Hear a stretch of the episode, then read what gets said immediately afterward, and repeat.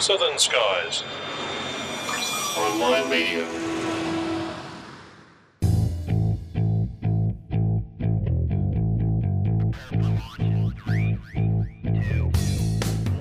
This episode of Plane Crazy Down Under is brought to you by Oz Runways, Australia's only CASA approved electronic flight bag for iPad. Get a free 30 day trial today at ozrunways.com. And by Jet Ride Australia. Experience the ultimate thrill ride in our Soviet era L 39 jet. With locations in Melbourne, Sydney, and Brisbane, you can be Top Gun for the day. Find out more at jetride.com.au slash PCDU. And by 50 Tales of Flight, the latest ebook by Owen Zupp, covering everything from biplanes to Boeings. Available on Kindle and iTunes and at owenzupp.com.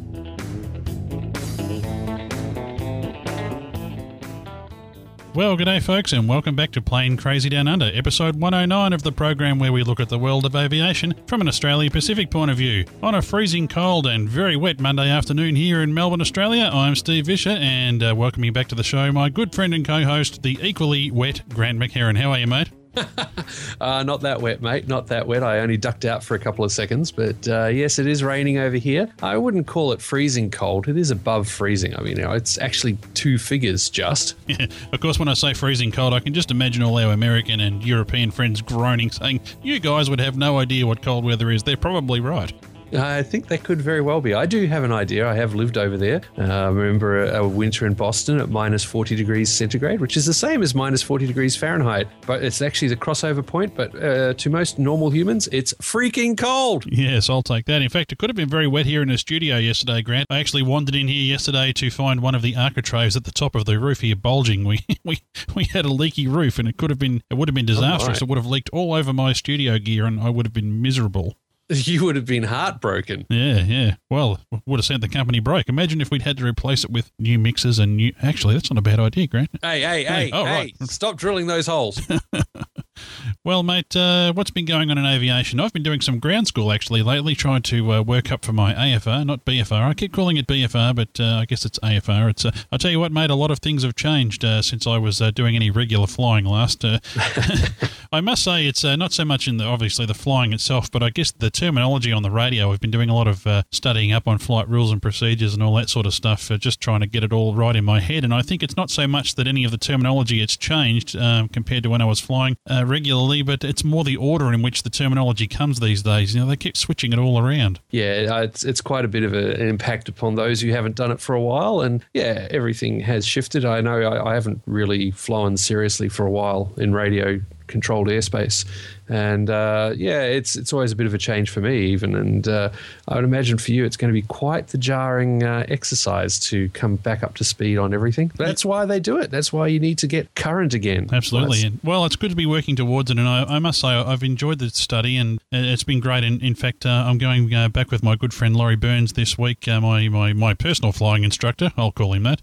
Oh. And yeah, we're going to actually start planning some NavXs and you know get back into some nav. I've bought myself a new whiz wheel because I like to do it the old-fashioned way, and oh. uh, I'm really looking forward to that. So it's it's been quite quite a good challenge, and I am uh, really itching. I've actually built up a, a small war chest of uh, money where I can uh, get a few flying hours in. I don't know whether I'll have enough to knock uh, as much uh, time out as I'd like to get up before I do that test. And you know, if I'm not happy with it, I, I, certainly won't go ahead with it until I build up a bit more money and, and, get some flying hours in. But I am itching to get back up in the sky and you know really see how it all comes together. What I'm hoping is that once I get up and flying again, that uh, some of these things that uh, you know all work well in the world of the theoretical just fall into place. It, I'm really looking forward to it. No, it sounds great, mate. But I've got one critical question, and it's really of vital import. Yeah.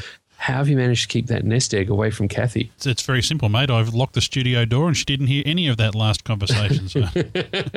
You're a very lucky boy. Uh, mate, I haven't flown myself. I haven't been pilot in command for quite some time, but uh, on the ballooning front, the weather is going to uh, the winter zone, which is not always that good down here in Melbourne. Uh, we did manage to get the uh, Nudie special shape balloon. It's designed to look like the uh, character from the Nudie Juice Company down here in Australia, little purple guy. I've had one person say it looks, you know, they thought it was Barney, but they uh, got it from the wrong angle and just saw this weird purple shape. But uh, no, it doesn't look anything like Barney. It looks like a little little Nudie guy. Yeah, we flew that over Sydney Harbour, so a lot of photos and videos videos of that went around the place. Uh, a few people around the world saw it. So uh, that was a lot of fun. Always a big challenge trying to fly a hot air balloon over Sydney Harbour. Very, very restrictive airspace. Yeah. And you've got to have just the right weather, just the right timing, organise all your permissions. A lot of work went into it. So it's not something we do daily, but uh, great publicity and looked really cool. So that was that. And the next thing for me, I think I might in a few weeks' time, we have Queen's Birthday weekend, which is the 8th, 9th, and 10th of June, a long weekend.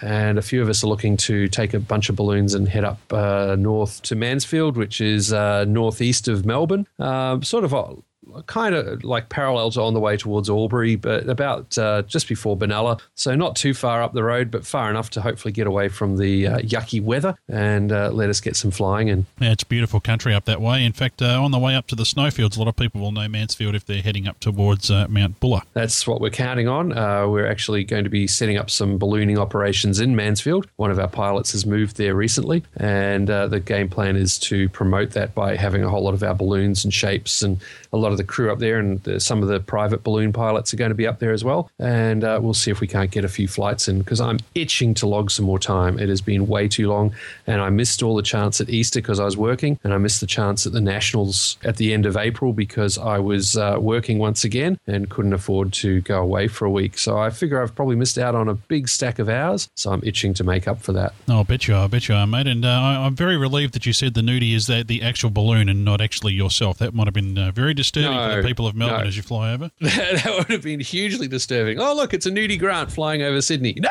oh, uh, the RSPCA would have been onto that in a shot.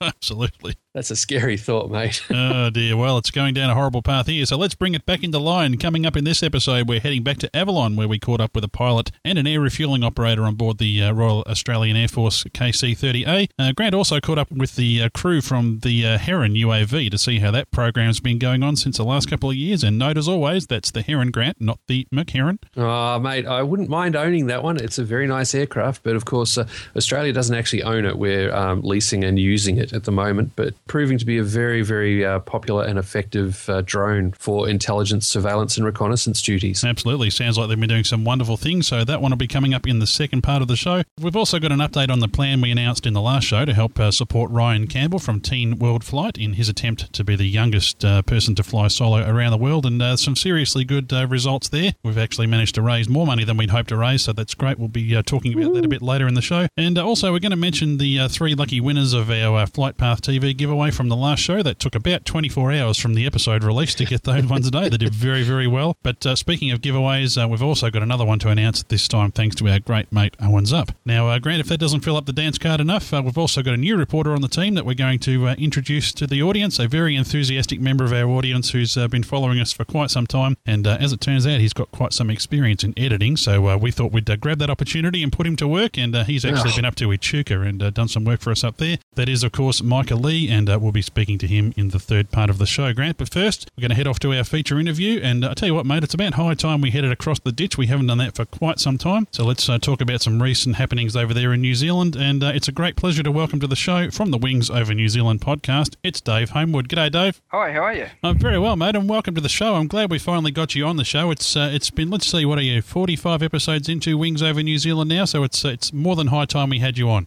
Well, thank you very much. It's a great privilege to be on the show. Yeah, don't go telling Grant that; it'll go to his head. Yeah, too late. Too late. I've got to widen the doors now to get out of the studio. No, it really is. I mean, you guys are, are world famous, and, and you know you do a great show, so I really appreciate it. I'll tell you what, uh, it's very kind of you to say, mate. But you're doing some great things over there on the Wings Over New Zealand show, and you know the Kiwi aviation scene. It's it's I guess you know we always say here in Australia, it's quite a small scene, I guess, by compared to well, I guess by compared to America, which is what I guess we all measure ourselves by, and I yep. guess it's uh, perhaps a, a, smaller scene over there, but it's such a fantastic, such a rich aviation scene over there. The warbird scene in particular is just fantastic. Oh, it is. It really is. Um, we're so lucky here in New Zealand, and you know at any given time of day here where I live in Cambridge, there seems to be aircraft flying over from various flying schools or agricultural aircraft or airliners or anything. So there's always something going on here.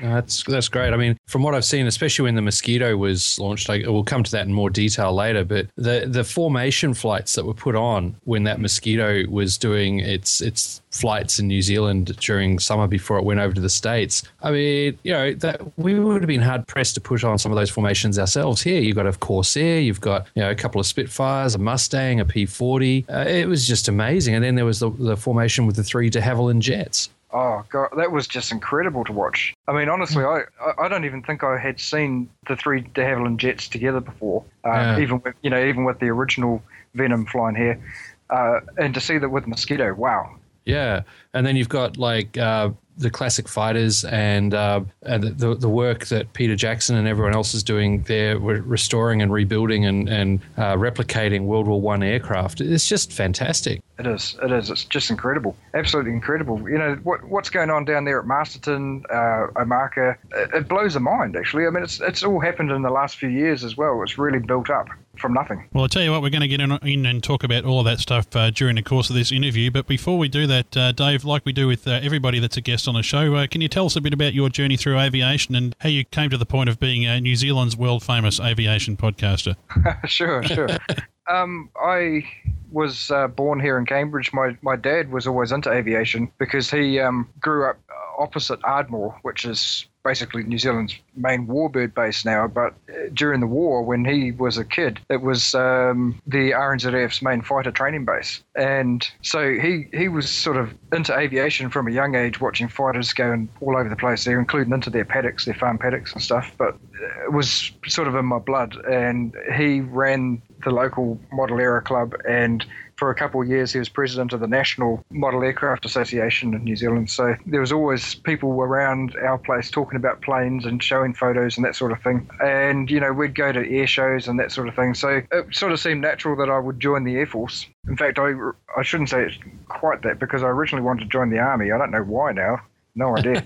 but uh, but I made the right decision and joined the Air Force. And so I spent a, um, four and a half years in the Air Force uh, as a safety equipment worker. And really, during that time, I, I was based at Wigram for two and a half years. And during that time, I got quite familiar with the Air Force Museum at Wigram, which is one of the country's best uh, aircraft museums. And sort of going down there on a Sunday afternoon for a pie in the in the cafe, I got to meet and got to know a lot of the, the guides who were World War II veterans. And they used to tell me these stories. That, you know, I'd wander around and they'd point out stuff on the aircraft and tell me stories about them that, from their days. And that really got me into the history of it. And um, I started reading up a lot more about our Air Force's history and, and got really interested in it. And then for a few years uh, after I got out of the Air Force, I really didn't do much at all to do with aviation apart from a bit of modelling. And then one day I was looking at, I was in the library, I was looking at some books and I came across Errol Martyn's, uh, then it was two books, there's now three, uh, on all the Air Force people from New Zealand who ha- uh, have died in the service. And I was flicking through it and I saw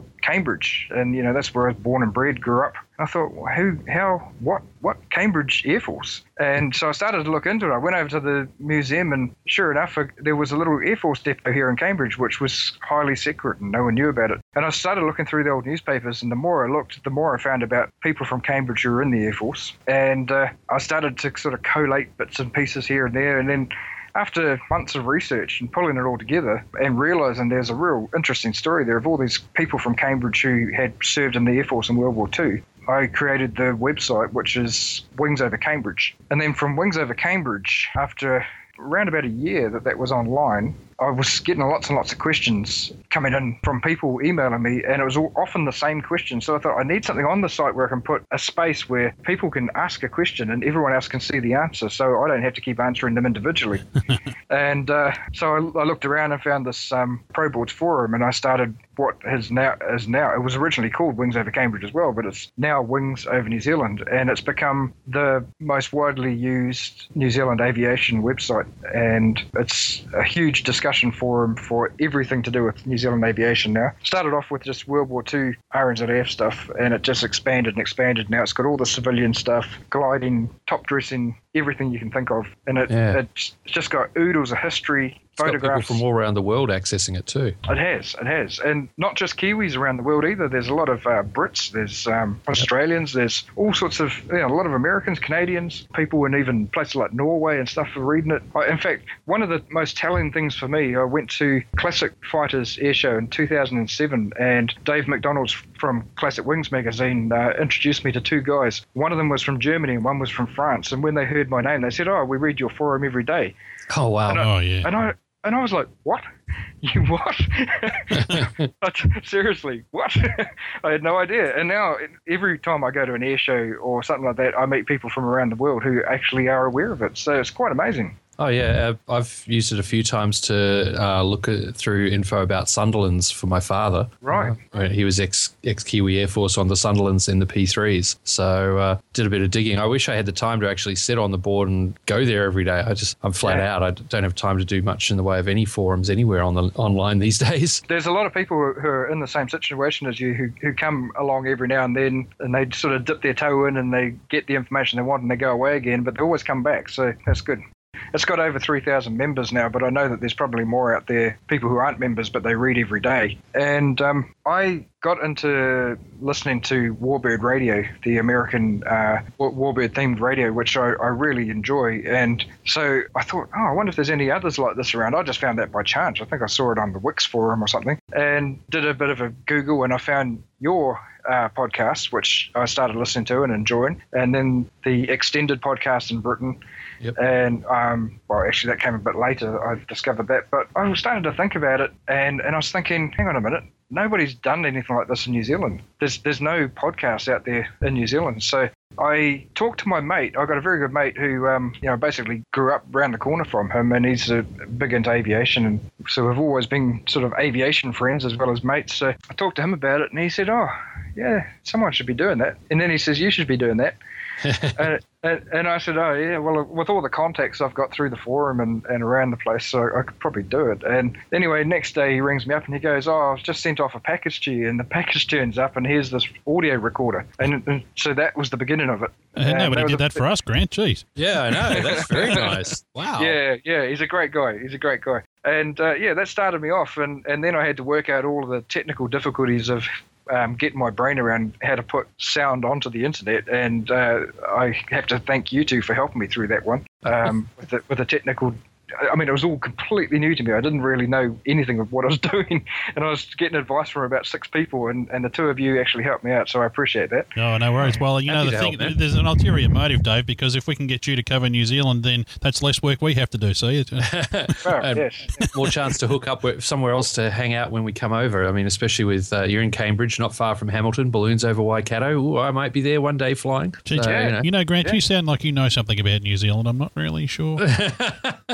Well, I, Yeah, so this this um, Wings Over New Zealand show that was sort of spurned out of the out of the forum. Um, you know, as you said, it's now up to 45 episodes, and I think almost half of them seem to have been this year. They've, they've sort of come on thick and fast in the last six months. Anyway, Uh, it started off really sort of crap.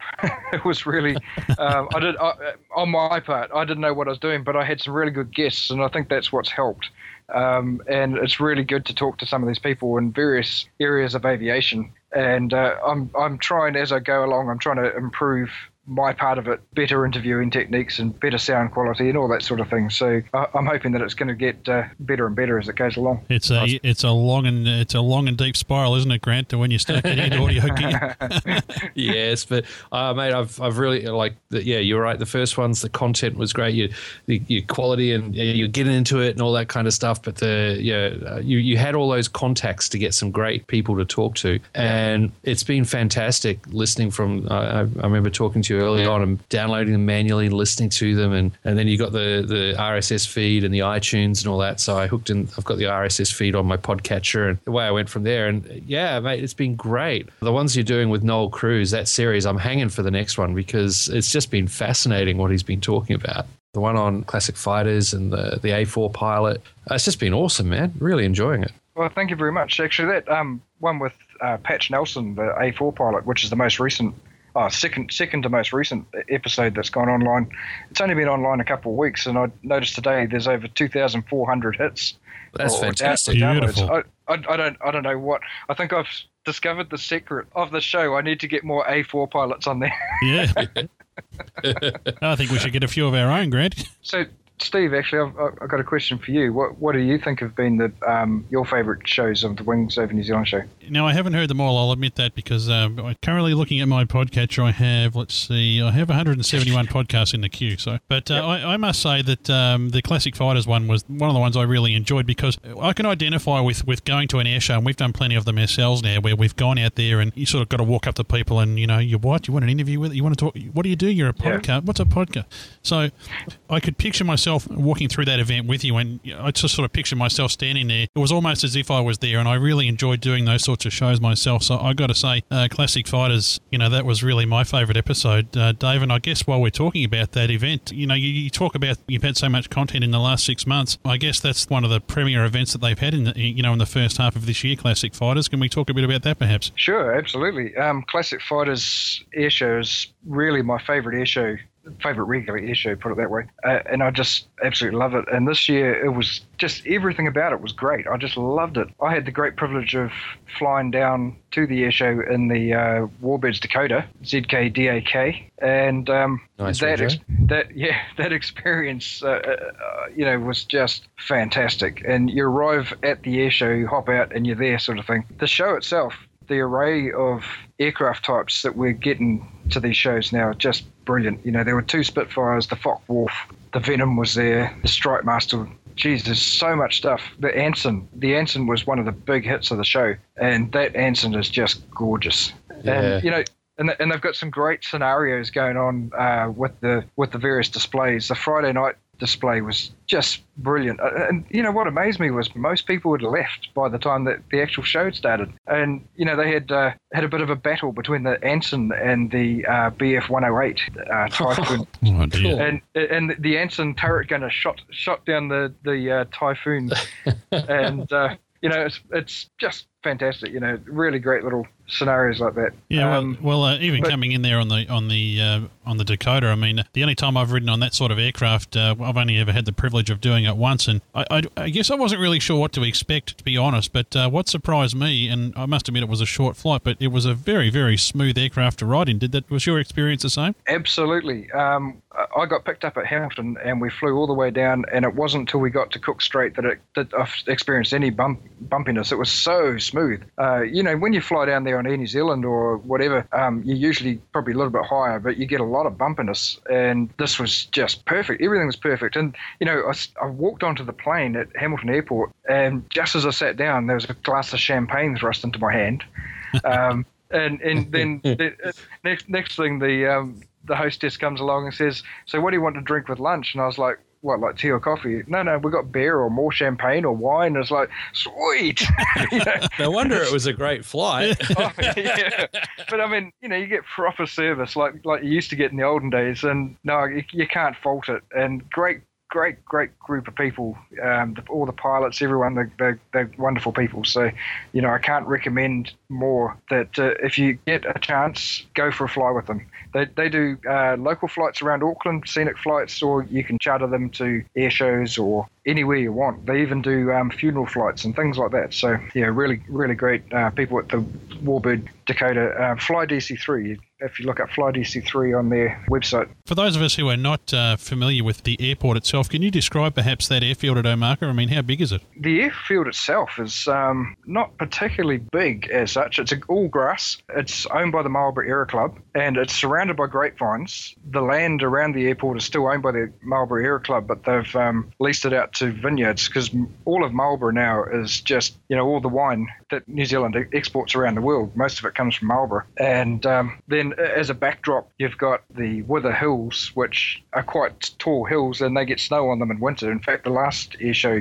I think it was, or was one before. There was a bit of bit of snow on the hills there. The the airfield itself has got the Aviation Heritage Centre on it, which is really just one, of the most premier aircraft museums in the world. It's got a lot of original World War One aircraft as well as a lot of uh, replica World War One aircraft in it, and it's also got absolutely stunning collection of memorabilia from World War One. You know, it's got uh, you, you, could say the Richthofen's jacket they've got his uniform, they've got his brother's uniform, they've got his father's uniform, they've got all this, they've got all this other memorabilia that's been collected from all these. I mean, there's even Hermann Goring's uniform in there. There's Wow. all, all sorts of uh, things like World War One gun camera. Um, that thing stunned me. I didn't even know that they thought about that in World War One. But Yeah. you know, there's there's all sorts of little knickknacks and little stuff in cases. You, you, you can spend all day just looking in the in the glass cases. And then, of course, the actual aircraft are displayed in really interesting ways. And you may have seen the photographs on the internet of the AHC. One in particular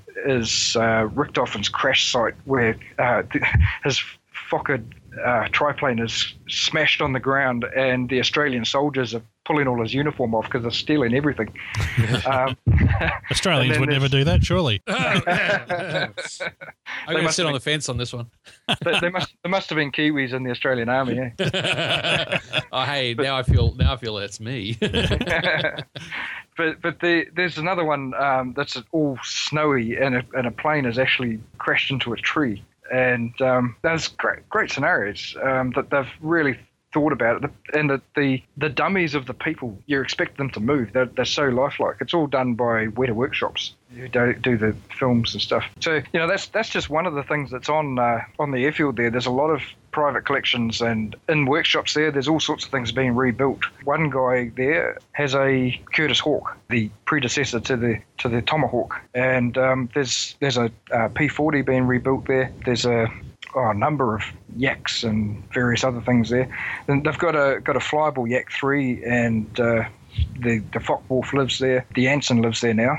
So there's all sorts of things going on at Omaka. It's a great place, great place. Sounds like it's giving an Ardmore a bit of a run for its money. Well, it is a bit. It's sort of the Ardmore of the South, really. Although, you know, Ardmore has got a lot of interesting stuff going on as well, and you know, there's all sorts of things in sheds there. So Well, we're, we're hearing uh, rumours of a bunch of fiberglass Lancasters parked in a hangar or shed somewhere, possibly near Omaka, because of the uh, Peter Jackson wanting to do the uh, the Dam Busters remake. Yeah, yeah, that's fairly well known. They're, they're in Wellington um, at one of his one of the studio um, places there. I think he's got ten of them or something. It's, That's pretty impressive. Yeah, and uh, once he's finished with this Hobbit movies the, that he's been working on, the Dam Busters is the next project, I believe. So Grant, you'll be happy on both uh, on both fronts there then. Yeah, well, I mean, for those who don't know, by the way, the Weta um, Digital we were referring to, uh, Weta Graphics, Weta Digital, that's the uh, guys who did all the special effects for uh, Lord of the Rings, The Hobbit, and a stack of other movies. And they also produced the uh, visual graphics you see when you go into the uh, World War One section of the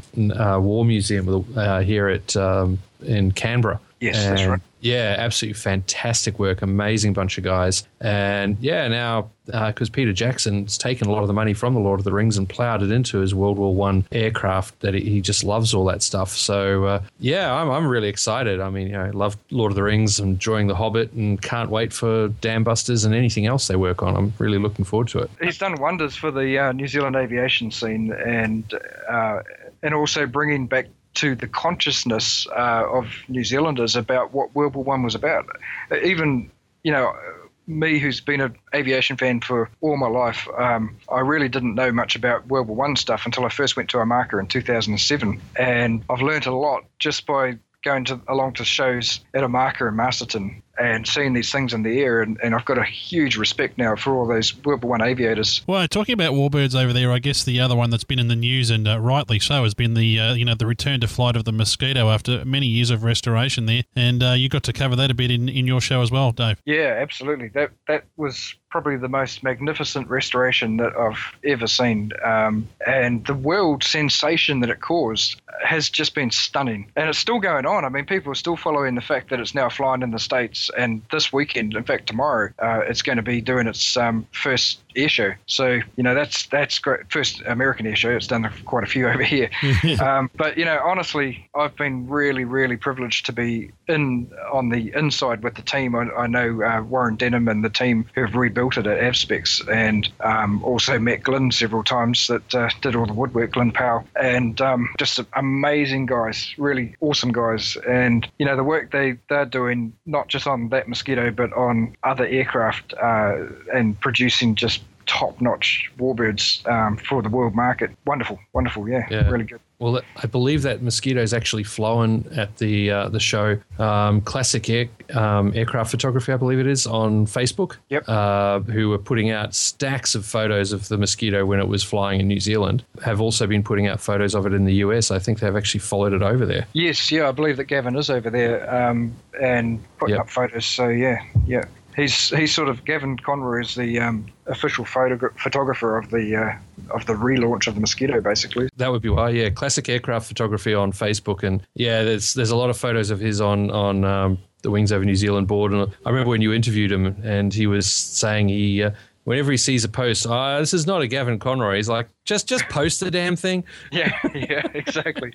Yeah, but the, you know he is a he's such a good photographer and and he, he really knows what he's doing. So um, we enjoy having his photos on on the forum, that's for sure. And you know with the mosquito too, um, something that's quite amazing. When it was about to fly again, it went on to the television news a couple of times, and then the, the newspapers caught onto it. And you know with a with a restoration, it normally is just the fans like you and I of aviation who who will follow these things, but the whole public the general public started following the mosquito, um, Yep. which is re- really odd because it, it sort of really caught the public imagination, not just the fans, if you know what I mean. And uh, it even had its picture in TV Guide. That's how big it got, you know. And it wasn't even. Which- it wasn't like it was going to be on TV. They just used this picture to advertise something else about mosquitoes. So It's Uh, fantastic. yeah, and in the caption it said, "This is the mosquito recently restored in New Zealand," and, and actually acknowledged what it was. So you know, and got um, it right. oh, yeah, and, and got it right. Yeah. So you know, there's so, so many people came out to see it because it caught the public imagination. When they had the first air show in Auckland, it just totally overwhelmed the whole setup. We thought it would be just the fans and and their families come along, you know, the usual air show circuit crowd. But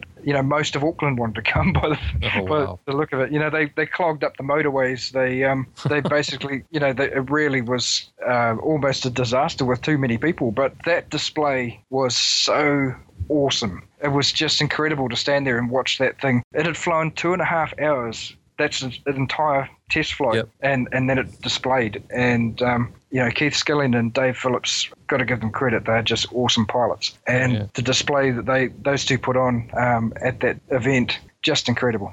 Every everyone um, was. Now this is the thing. Even right through to the last air show here at Wairarapa, when it was flying, the crowd went silent. You know, no one's just talking away to their friends or anything. Everyone went completely silent when that thing was flying. And then at the end of the first display at Ardmore and at the end of the last display at Wairarapa, there wasn't a dry eye in the house. Everybody was was wiping their eyes. Oh man, I was I was watching it uh, like I was watching it at um, on videos, Yep. and I was just like, "Oh, ping, aeroneurophycosis for the win." You know, it was like just and and the fir- the very first flight, there were photos and videos being loaded up on your on your bulletin board on uh, Wings Over New Zealand board. The um, just doing engine runs uh, Yep. within within minutes of it actually taking off the ground. Photos were uploaded on your board, and uh, I know. you know, it was the place to follow what was happening with that, and just so, totally sit there going, going, oh my god, oh my god, oh my god. Funniest thing was, it first flew on the Thursday, and uh, I was there through till um, Sunday evening, sort of thing. I left Auckland.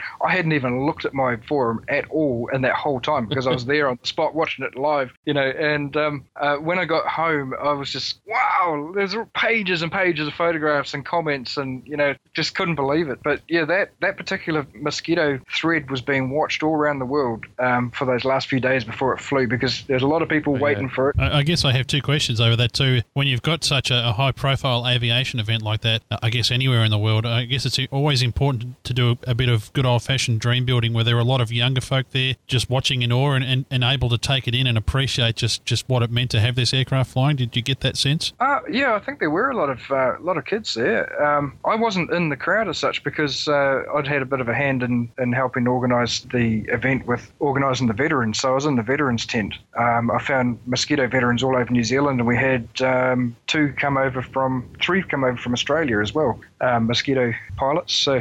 Yeah. Um, so I was actually with the veterans and with the VIPs and, and you know sort of wandering around with uh, Jerry and Elaine and all of them right there. Um, but I, I did see the crowd a, a number of times, had a look and, and talk to people in the crowd, and I saw a lot of kids there for sure. But then the Kiwi air shows, there's always loads of kids, which is great. there's always loads of kids. Yeah. I know one group that was, I'm pretty sure we're over there for it. Uh, a few folks from uh, Point Cook here in Melbourne, where the uh, Australian mosquito restoration group are underway. There's, uh, if you go to the um, the RAAF museum at Point Cook, uh, they've got a mosquito there. Last time I was there, they had a fuselage together, and yeah, it was still a long way to go, but they were they were working on it, and I don't know if it's going to fly, but they're definitely working on uh, putting it together at least for static, which will be great. Yeah, that's great. I, I've had, I have actually had a look at it, um, photos of that, um, not for a while, but you know, it's a nice, nice looking restoration. It's always good to see another mosquito come back together. Yeah. Well, I'm hearing rumours that there's uh, another a few in a production jig going on at Ardmore. Like there may be another three in, in process. In New Zealand at the moment, there's th- there's a mosquito being restored in Christchurch at the Ferrymead Aeronautical Society,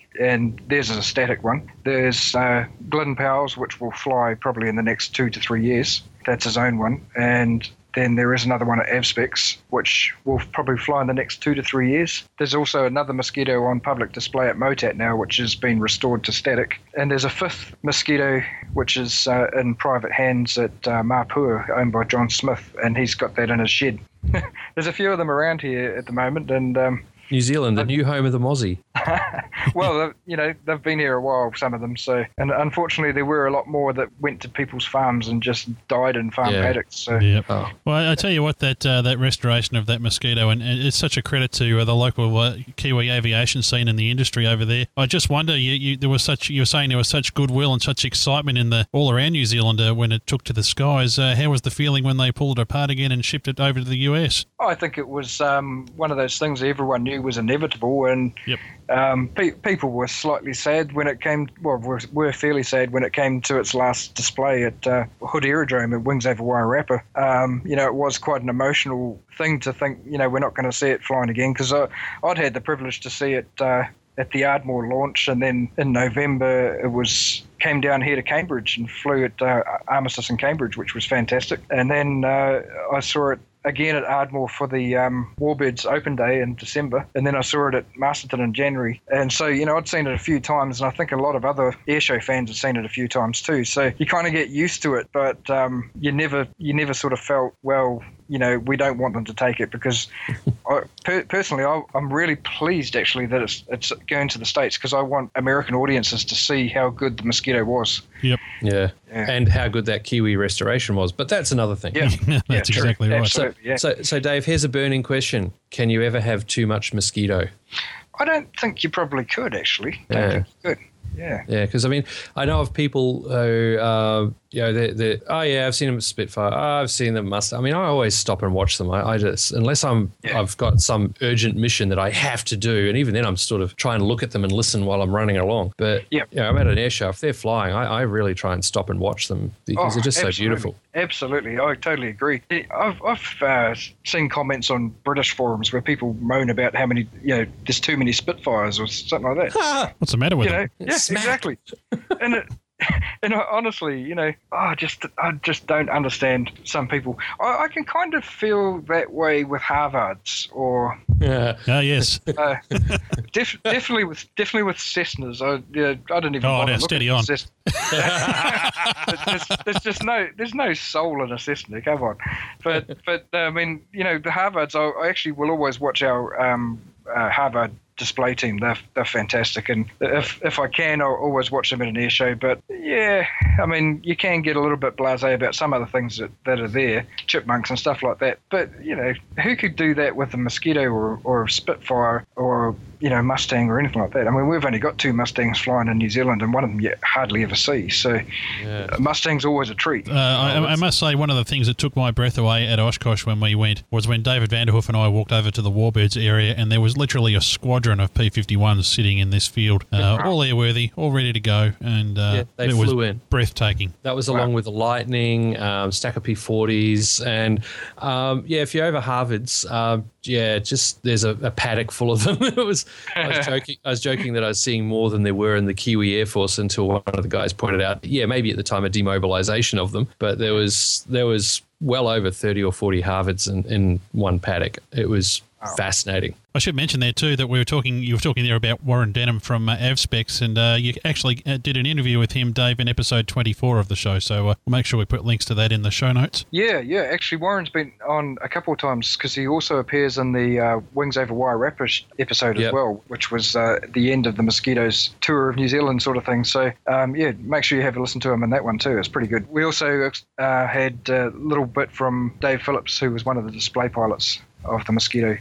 Well, Dave, it's been fantastic to have you on the show, and uh, as I said, we've been wanting to have you on the show for quite some time. Uh, the Wings Over New Zealand show, uh, highly recommended, as we said at the start, 45 episodes. Dave, uh, tell our listeners where they can find it online. Yeah, um, thank you very much, by the way. It's been great to be on, on the show. And um, the Wings Over New Zealand show is at uh, www.cambridgeairforce.org.nz slash wonz underscore show.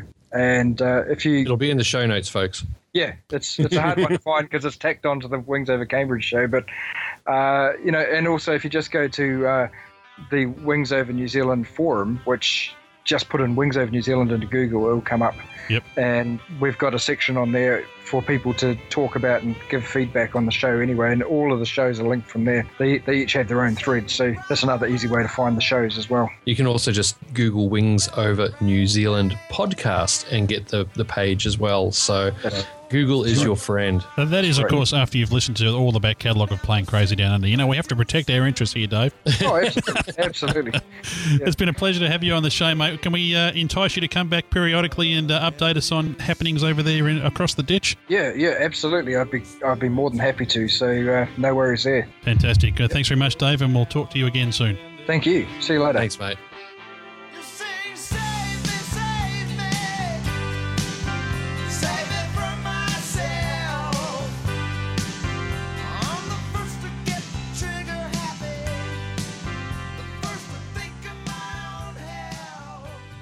Plan your flight, fly your plan with Oz Runways. Oz Runways turns any iPad or iPhone into a full featured moving map GPS complete with all the official Australian aviation charts.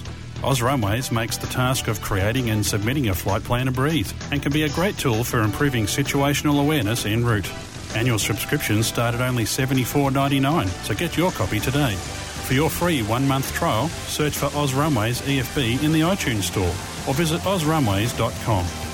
Oz Runways. Know where you're going. Do you have the need? The need for speed? JetRide Australia is a premier fighter experience in the country and the perfect gift for every budding Top Gun. From mild to wild, JetRide tailors each flight individually to give you the mind blowing ride of your life. To make your dream a reality, check out jetride.com.au slash PCDU or Aussies can call 1300 554 876. JetRide. Forget the rest, fly with the best. G'day, this is Owen Zupp. Just a quick note to let you know that my new ebook, 50 Tales of Flight, is now out on Amazon and iTunes. Find 50 Tales and my latest updates at owenzupp.com. In the meantime, sit back, relax, enjoy the show with Grant and Steve. Okay, well, we're sitting up here on the flight deck of the KC-30A, and I'm talking to Flight Lieutenant uh, Simon Press and Warrant Officer David Bull. Gentlemen, thanks for spending some time with us. Good afternoon. Afternoon. Now, uh, a very modern flight deck up here, and we've uh, we've uh, spent some time on some, some interesting aircraft during our journey here at Plane Crazy Down Under, but uh, lots of screens here and uh, very airliner looking actually. So, uh, tell us about some of the features of uh, this aircraft. Well, in fact, it's uh, very close. In fact, it's almost identical to the, the standard commercial A330 uh, that Airbus produce. Uh, the difference that we have is a few extra uh, knobs and uh, buttons that are uh, specific to air-to-air refueling. Otherwise, it's a standard Airbus cockpit. And uh, Simon, how long have you been flying with the Air Force? I've been flying with the Air Force for uh, 12 years now. And what did you fly before you came into the KC-30? Uh, previously, coming into this aircraft, I was uh, instructing at Tamworth on the CT4 aircraft. Uh, previous to that, I was flying the previous tanker, the, the Boeing 707, uh, with 33 Squadron at Richmond. And previous to that, I uh, did a stint flying for the Army uh, flying for Blackhawks. So, well, that's interesting. You've had experience on the 707. So, were you involved uh, much with the development of, of this program as it sort of came to fruition? Not so much. Uh, we just saw the aircraft out to retirement with the old squadron, and uh, from there the project teams took over with acquisition of the, the new tanker. So, obviously, um, a different kettle of fish doing refueling in one of these, or is some of the methods still the same? And The basic method is still the same. Uh, we apply our procedures as per uh, a document called ATP 56, which is generally tanker procedures uh, for um, hose and drogue and boom refueling. So the procedures themselves are generally different. It's just the way we do it within the Airbus is, is slightly different. a lot more automation would there be in this this aircraft? A I lot imagine? more automation. Obviously, the, the Boeing 707 is a first generation uh, airliner, and this is the latest Gen 4 type airline. And where did you uh, do your conversion? Did you? Uh, we know that a lot of the uh, guys on the 737 derivatives spent time with the airlines. Is that the way you uh, did your cross training for this? Our first cadre of pilots for the uh, squadron did do that. We uh, did our similar training with uh, with Qantas, their standard program for uh, A330 conversion.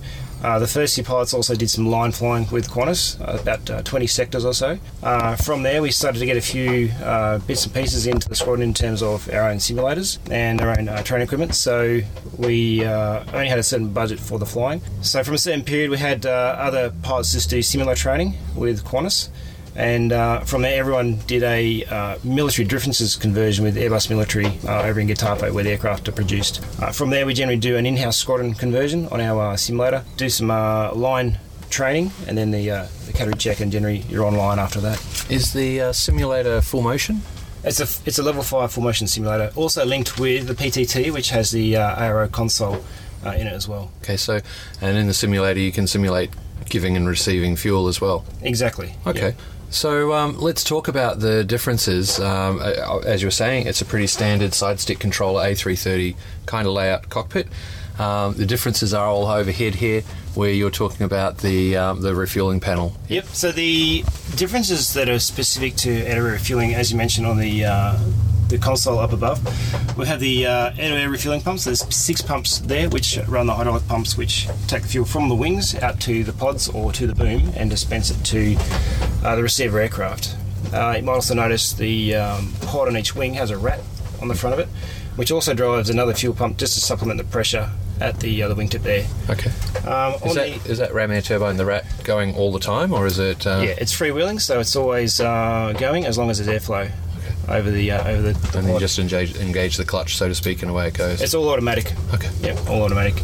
Uh, other differences uh, up here is just a slightly different uh, antenna array, and the panel here we have for the uh, receiving operation. So we open the UASI door with this, and we can also control manually the fuel onload if we uh, if we need to. Um, otherwise, it's pretty standard. Heading down across the uh, the FCU, we have a, a bank angle mode, which is just a dial where you can uh, set the specific bank angle, pull it, and the aircraft will roll at a predicted rate to that bank angle. So that's generally how we uh, turn uh, in a track pattern uh, with the fighters on our wing. Okay, yeah, because I was going to say that just you're, you're on autopilot when you're refueling, just to keep it steady. When we're uh, when we're tanking, so when we're giving fuel, we're in uh, autopilot. When we're receiving, we uh, turn the automation off and we fly manually. How do you find it to fly when you're receiving with um, side stick and computer controls and so on? Well, we're not quite there yet. So because the boom isn't uh, certified, it's going under some uh, undergoing some software remediation. Uh, we haven't actually done receiving yet. Okay. Some of our pilots in the squadron uh, have done. We have a, a, uh US exchange officer who's uh, flying KC-10s, and he has done uh, receiving from a boom. Um, however, we can actually do that in the simulator as well. So it's fully rated to um, simulate and practice receiving operations. Yeah, and uh, there's no real difference. Like the the fly-by-wire system doesn't. You don't have to put in a special mode to say, "Hey, we're going to get up behind someone else with a lot of uh, turbulence." Well, what we do have actually is uh, two extra flight control laws, which uh, your standard Airbus A330 wouldn't have. So, uh, another switch on the refueling panel is the uh, the mode switch. So we can go to uh, air tanker or air receiver. It changes the, the flight control laws depending on uh, which mode we're in, which form of tanking we're doing. Okay.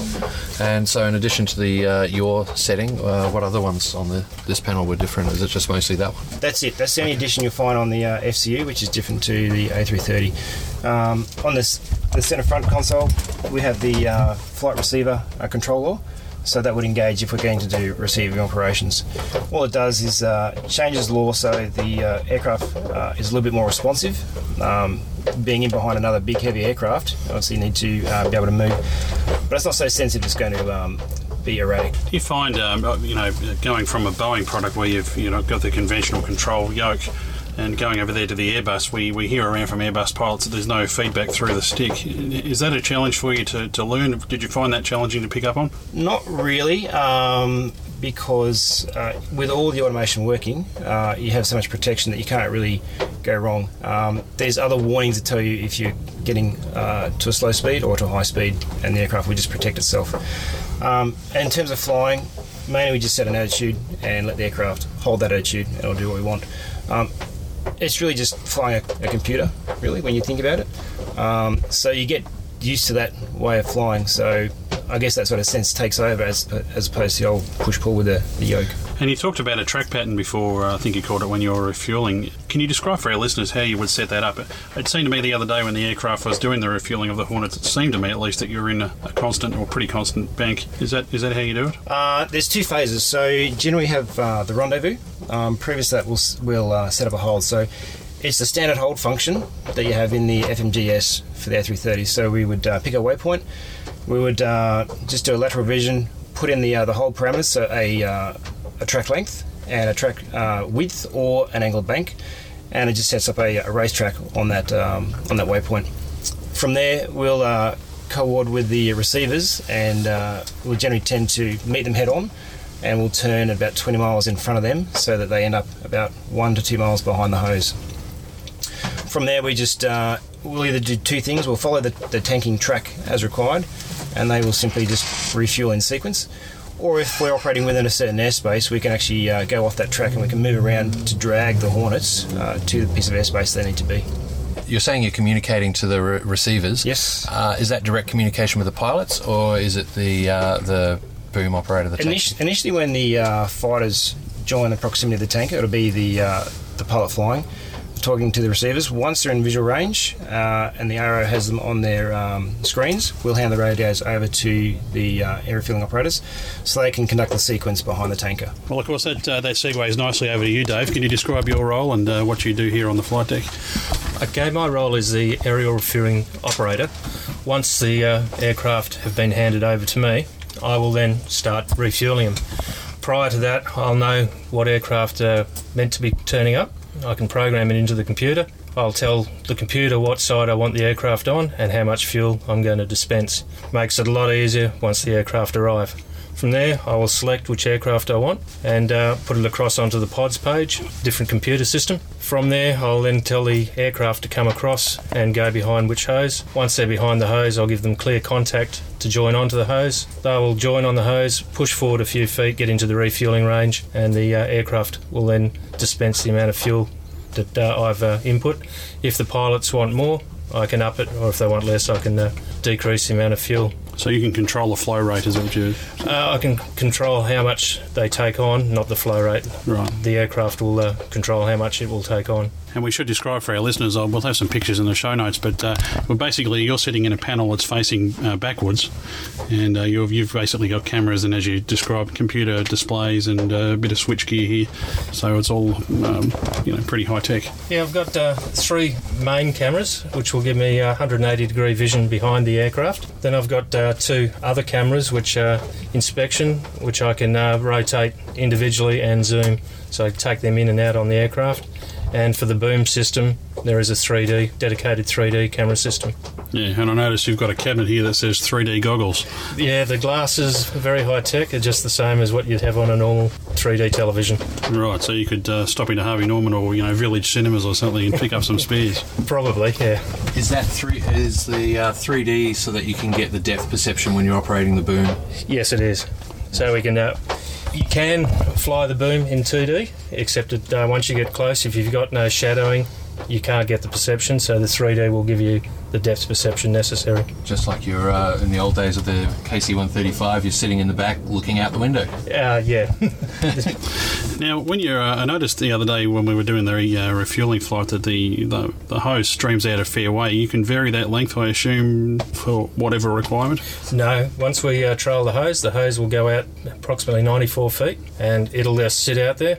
Once the aircraft hooks onto the hose, it'll push it forward into the refueling range, which is probably about four feet in, and then they've got a, a range of about 20 feet that they can move in and out of. Now, does this aircraft does it have additional stores for fuel compared to a normal A330, or where is that fuel coming from? Have you got an extra tank underneath? Or? No extra tanks at all. The fuel comes from the standard aircraft fuel tanks. And so uh, it's probably hard to say. I was going to say how many, how many sort of, if you- were up refueling a package of Hornets, say, you know, how many could you do? Would it depend on what they need and what they're doing, I suppose? Yeah, exactly. Depending on how long we've got to sit out on station, how far away from uh, base we are, and uh, how much fuel they require. Now, were you in the refueling game before you came to the uh, KC30? No, I'm- I'm a flight engineer by uh, trade, and I came from the Caribou.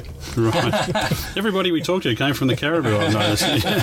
no, I, I saw the Caribou out, and uh, I've come across to this now. So that's that's an interesting, isn't it? Because that uh, the flight engineer is, um, you know, with the uh, C-130H going, is uh, becoming a thing of the past here in the Air Force. Yeah, the uh, Orion is the only aircraft now that has the uh, the engineer. So th- this will now be a, uh, a loadmaster position. Now I know we've got uh, two aft-facing seats here, two 3D bays. Two people can do the tanking. Uh, one person does. Where I'm sitting on the uh, left hand side is the uh, primary aerial refueling operator seat. The one on the right hand side is the instructor. If it's mainly for the uh, booming, because you've got the dual sets of uh, controls.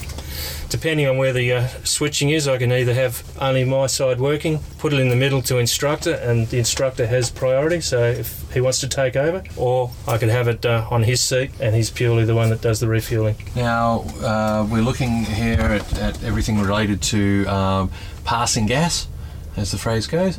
Uh, when you're uh, receiving, what role do you have? Uh, are you at any way re- involved with the uh, receiving? Is there anything you do on your system? My system, no, there's nothing at all. It's all done from uh, the front. Yep, just plug in and away you go. Yep. Okay. Um, I notice you've got the uh, receipt door manual lever. Is that uh, just in case the uh, automatic opening and closing of the door doesn't work? You can force it to open up, Yeah, and it just happens to be there because it's close enough to it. it, it's straight above us. Well, gentlemen, uh, thanks very much for letting us up here on the flight deck once again. The second time for me in uh, a couple of days, so it's uh, it's been a real thrill and uh, very interesting. Thanks very much. All and welcome. Thank you, Randy. Wing Commander Jonathan McMullen, welcome to Plane Crazy Down Under. I've actually been really looking forward to meeting you guys. I've honestly heard so much about you. I never knew you existed until yesterday, and then now all I hear is plane crazy. That's really scary. I'm, I'm, I'm actually concerned. We now have a reputation to live down to. This is great. no, you're well sold to me. Excellent. Now, Jonathan, uh, you're Wing Commander. You're in charge of uh, the Heron. I am. Um, now, that's five flight. Which squadron's that under? At the moment, we come under 82 Wing, which is in Air Combat Group. However, uh, quite topically, on the 4th of April, we'll transition to Surveillance and Response Group, which has the uh, P3 or, or the AP3s. So you'll be mixing it in with the uh, with the P3, which I guess is eventually going to wind up with the, The uh, P8, Poseidon. which is the replacement, yeah. And also two squadron, so Yeah, two squadron with the uh, Wedgetail. Correct.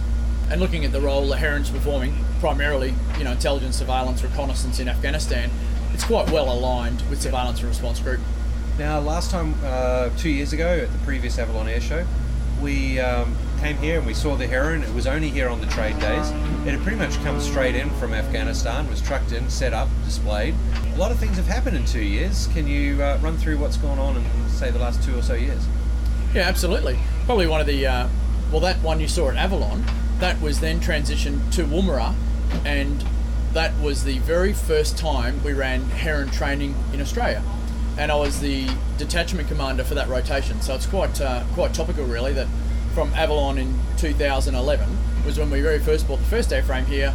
It left here, went to Woomera, and the team that I led in Afghanistan in 2011 then went to Woomera and flew this platform for the first time in Australia. In two years, going from a nascent capability where Australia's gone, let's get you know one RPA or two, well, sorry, remotely piloted aircraft or two remotely piloted aircraft in Afghanistan to deliver intelligence, surveillance, or reconnaissance, sorry, immediately to the soldier on the ground. We've now got all our training in Australia. We've now got three platforms in theatre. We've now extended the hours we fly. The, we used to fly about two and a half thousand hours a year. We're now flying six thousand six hundred year uh, hours per year in Afghanistan. That's really huge. That's a, that's a lot of time. I mean, what's the typical mission duration? It changes, but the longest we've done is about 21.3 hours. But since we spoke to you last time, we've introduced dual operations in Afghanistan. So we now have the ability to fly two aircraft at once on two different missions or on the same mission, um, exploiting different capabilities of the aircraft, creating the best effect from having two, two completely separate remotely piloted aircraft plus two completely separate crews in the intelligence center, combining for a mission or doing their own missions. So now this place that we're sitting in at the moment, this is for one aircraft. You would fly one aircraft out of here, so you got two of these and Correct. In Afghanistan, we have three ground ground control stations. So this is an advanced ground control station or a GCS. Uh, so we have three of these in Afghanistan. We have three remotely piloted aircraft vehicles or AV, air vehicles in Afghanistan, and we have three data terminals. So we can we could realistically fly three completely separate missions um, at any given time. Contractually, we, we do two, but we have the ability there, if we absolutely had to, to be able to fly three air vehicles at the same time. So I imagine that you've got a couple out in operation, and the third one is uh, at any one time. A third vehicle is probably on the ground getting some routine maintenance and things Absolutely. like that. Yep. So the way we try and structure it is that we have two fully serviceable air vehicles at any given day to perform two tasks or one task or one to provide relief in place for the other air vehicle. Sometimes we're doing a long mission. We might fly one air vehicle for 21 hours, but at about the 18 hour mark, we'll launch the second air vehicle to take over, enabling us to do true 24 hour, 48 hour, 72 hour operations. What kind of packages have you got on board? At the moment, as I said, we're, we're using it primarily as an intelligence, surveillance, and reconnaissance mission, uh, airframe. So we have a day-night camera, so full motion video capability. Now we can push that full motion video to the soldier on the ground to a rover terminal, and also bring it back into our ground mission station where our intelligence team sit. And we've also got an electronic warfare capability on the aircraft, and we've just fitted a radar to one of the platforms in theatre. Oh, so yeah, quite a quite a, an extensive array of equipment on board. Yeah, so in two years, we've significantly changed the way we do business in Afghanistan. We're providing a significantly more comprehensive service to the Australian soldiers and coalition partners on the ground. Probably the biggest single change is the fact that we now do all our training in Australia. Uh, initially, we we're doing a little bit of training in Canada or Israel um, before sending guys to Afghanistan. Now we recognise that the more realistic training we can give our air vehicle operators or pilots and our payload operators in Australia better prepares them for the conflict in Afghanistan and they are significantly better prepared the day they roll in to support the Australian soldiers on the ground. So in Woomera, we're doing uh, about six weeks now, but the last 10 days is all my team running Afghan type simulations on the ground for the trainees. And Woomera is a fantastic environment because it replicates Afghanistan in so many ways. And because my team from Five Flight are rolling in and out of theatre all the time, the guy who's just come back from Afghanistan uh, on the last rotation is in my team, and then he will develop the scenarios for the next time for that current training lot. So when they roll in, they know the latest and greatest of how we're using this aircraft in Afghanistan. So yeah, making sure everyone keeps current and is right on the ball as soon as there's very little downtime. Exactly, and we're we're showing and trying to teach our people and simulating what the conflict looks like in Afghanistan on the ground right now. Everything except the bullets. Exactly. So We're inside the ground control station. Um, it's like a small container, so it's easily shipped around on the back of a truck. You've got two, what appears to be two major console divisions here. I note both have the joystick, so does that mean either can be the payload operator, either can be the pilot? that's correct. They're both fully redundant, so you can be the air vehicle operator or the pilot uh, from left or right. Traditionally, we use the air vehicle operator in the right-hand seat, which is quite foreign. Most aircraft, you know, the captain will be left seat. The air vehicle operator, the pilot, sits in the right seat. The payload operator sits in the left seat behind me. But yes, both completely redundant. If something should go wrong with the pilot station, flick a switch and we come over and take control of the air vehicle from the left station. With the control of the aircraft, you've got the um, the stick here. Do you say go out to this waypoint and set up a track out there, or is the person continuously flying it like a remote control plane? technology. So this beast is only used for taxiing the aircraft around, nose wheel steering, etc., and getting the aircraft around on the ground Once it's airborne, it's got an automatic takeoff and landing feature. You might remember from last Yes. time. So it's got ATOL, automatic takeoff and landing. So button selection over there uh, to enable takeoff.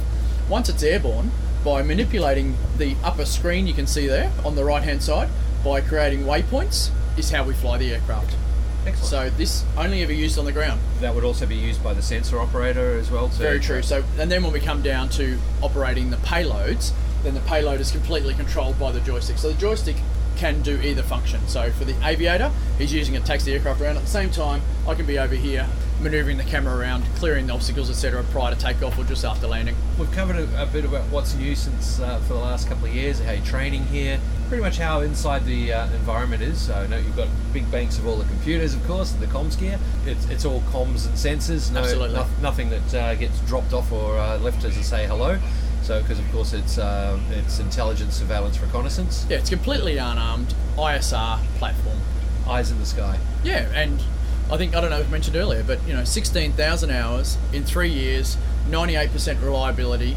It's just it is just an amazing platform. I think there's uh, not many aircraft around, manned or unmanned, that could claim those statistics. Exactly, that was the big thing for the two years, isn't it? That's a, a quite a, a stunning achievement. Yeah, so I think if you go over the seventeen thousand hour mark, that's almost two full years in the air out of the three years that we've had it. and of course all being done with the ability to rotate crew in here while the aircraft's still in the area. So Absolutely. continuous fit, live feed of information as required. Absolutely. Yep. And, you know, I said we can support a seven day operation, continually have a platform on top, Australian soldiers and coalition partners on the ground for seven days straight. It's phenomenal capability. It's totally changing the battlefield, isn't it? Yeah, absolutely. And to be able to push that directly to the commander on the ground so that he can see the battle space is just, you know, phenomenal. So quite an impressive piece of kit. How did you get to uh, the position from uh, man on the street to running the uh, being the CEO of the operation? Yeah, well, certainly, firstly, an honour and a privilege, but I was very, very fortunate. I joined the Air Force as an airborne electronics analyst in the back of the P3 Orion, and then after about 10 years of doing that, decided that I wanted to be a navigator or a tactical commander on the P3. So I went and did NAV course, uh, well, commissioned as an officer in the Air Force, and went and did NAV course, went back to P3 Orions, where I was a navigator and then a tactical uh, coordinator on the aircraft. And then when I was promoted to squadron leader, I had a ground job and I went up to RAF Base Amberley as XO of the base. So I was in my first ground job. From there, I got subsumed into the Super Hornet project because I had a background in operations and some electronic warfare, etc. Yeah, I was very, very fortunate to be subsumed into the Super Hornet project. And from there, I was given the opportunity after about 18 months to go away with Rotation 5 as a detachment commander and train as a payload operator on this aircraft and then lead a team into Afghanistan. And arguably did a reasonable job, so when I came back, they made me the commanding officer of the unit. Uh, where do you see things going from here? Government decision, obviously, but I, I think it would be very hard to argue against a remotely piloted aircraft type of capability being part of the future. It's just doing so well in Afghanistan now, providing that overwatch of Australian troops. It'd be very hard to see us not having that capability long term. Jonathan, thank you very much for coming on the show. Really appreciate your time. Oh, it's been a buzz to meet Plane Crazy. It's nuts how much I've heard about you in the last 24 hours. So I truly thank you for your time. Well, I'll tell you what, Grant, uh, the Heron, they really should name it the McHeron. You know, we, we should talk to the RAF about that, I think. Yeah, I think I got more chance of winning the lotto. Well, you know, Grant, it's a, it's a very important part of uh, most uh, air forces these days. uh, Obviously, using these remote piloted vehicles, and I know with interest that uh, the uh, the government this week, actually in the news, is uh, just putting out some feelers to the US about uh, perhaps uh, increasing that uh, unmanned aerial vehicle uh, capacity just a little. So, well, you know, it's it's interesting times for sure. Definitely, mate. Definitely, and uh, yeah, love them or hate them. It's it's happening. We're going to wind up with a whole lot more drones and uh, remotely piloted vehicles and things like that. So uh, better to get in and get used to them and make sure, as CASA is doing at the moment, that all systems are go and they're going to integrate well with the uh, with the airspace. But uh, yeah, we'll see where that one goes, mate. I'll tell you what, mate, how are we going to interview any Air Force pilots if they all end up just being uh, computer operators sitting in a, a shipping container somewhere? Oh, don't worry. I'm sure they'll uh, enjoy the odd beer here and there. Yeah, I'm sure they will. Actually, they can probably have more beer if they're doing that. Who knows? Ah, interesting thought. Could, could be a job for you, my friend. Excuse me while I sit here and click and drink. Yeah, Yes. there you go. Absolutely. Hold my beer and watch this. No, not a good look. Anyway, well, folks, at the start of the show, you may recall that uh, we mentioned that we're bringing yet another new member to the team. I tell you what, Grant, the roster's getting very big now, isn't it? I know, I know. We're going to have to. Uh, it's going to cost us more and more to do the uh, team get-togethers. I tell you. Yeah, yeah, well, that's right. And somebody who's uh, taking on uh, just the same pay packet as everybody else and joining the team, uh, it's a great pleasure to welcome to the show Micah Lee. G'day, Micah. G'day, gentlemen. How are we all? Very well, mate, and uh, welcome to the show. And mate, I tell you what, uh, we we love getting uh, enthusiastic listeners to the show, and uh, so much so that uh, we decided to draft you into the show. Oh, I know know how that feels. And uh, I should tell our listeners, in fact, that you've already been up to Echuca and uh, done some work for us there, which we'll talk about in just a moment. But uh, you know, as we do with everybody that's new to the show, uh, now you're a professional pilot. You work in the regionals. Uh, tell us a bit of the Micah Lee story. I've uh, had a few careers uh, before me. I uh, actually uh, studied in media. I studied uh, media at university and uh, entered the uh, television industry uh, for about oh, about two years after leaving university. I got a little bit tired of that. You know, like like all of us, I uh, caught the aviation bug, and it pretty much uh, took its course from there. Now, uh, It was all downhill from there, as they say.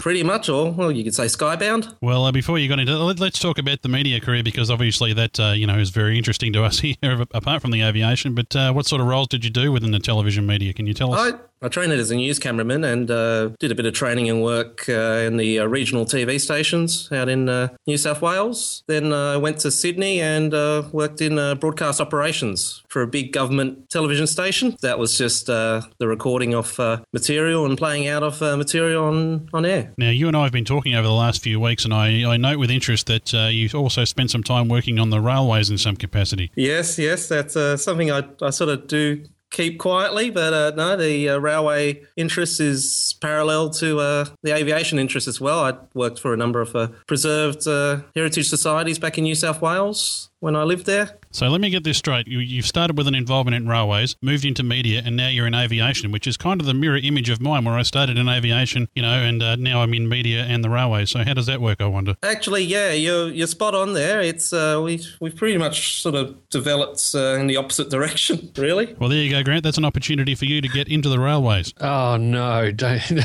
don't tease. Steve keeps telling me about how good it is to uh, to work for the railways. I'm just scared beyond belief that uh, Steve will one day be my trainer if I wind up in the uh, railways. Uh, they, they, uh, from what I understand, they pay pretty well than Yeah, what well- I what what I currently earn, and probably what Grant currently earns. Yeah, well, I'll never tell. Yeah. Uh, yes. Oh, well, it beats working for a living. That's what I tell everybody. But the good thing is, it leaves more time for me to do all this cool new media stuff. So you know, it's it's a trade off. It's a good trade off. Micah, um, we say we drafted you into the show, but uh, actually, you very kindly volunteered to do some work, and you've been uh, emailing backwards and forwards to us probably since about October, November last year. And uh, we've we finally uh, found some uh, some work for you. And actually, you flew yourself up to uh, Echuca recently and uh, covered an event up there for us. That's uh, correct. I uh, flew out of Aldinga in uh, South Adelaide. I hired a SportStar, flew up to Echuca for the Antique Aeroplane Association of Australia National Rally. It's a pretty uh, big event, in my opinion, on the uh, aviation calendar. Fantastic. And uh, one of the things that I really enjoyed about uh, you going up there is that uh, with your media experience, you know how to edit. And uh, you've done, done some fantastic editing for us. And uh, you've got a little teaser for us, which we'll play in just a moment. But uh, you say you uh, hired a SportStar. It wasn't Baz Sheffer's SportStar, I, I assume. No, no, it was uh, from the uh, local flying school in Aldinga. Yeah, I should get in touch with Baz and make friends with him. Yeah, I think he's trying to sell that aircraft. He might try and flock it to you. oh, that's oh, if I can afford it, that'd be great.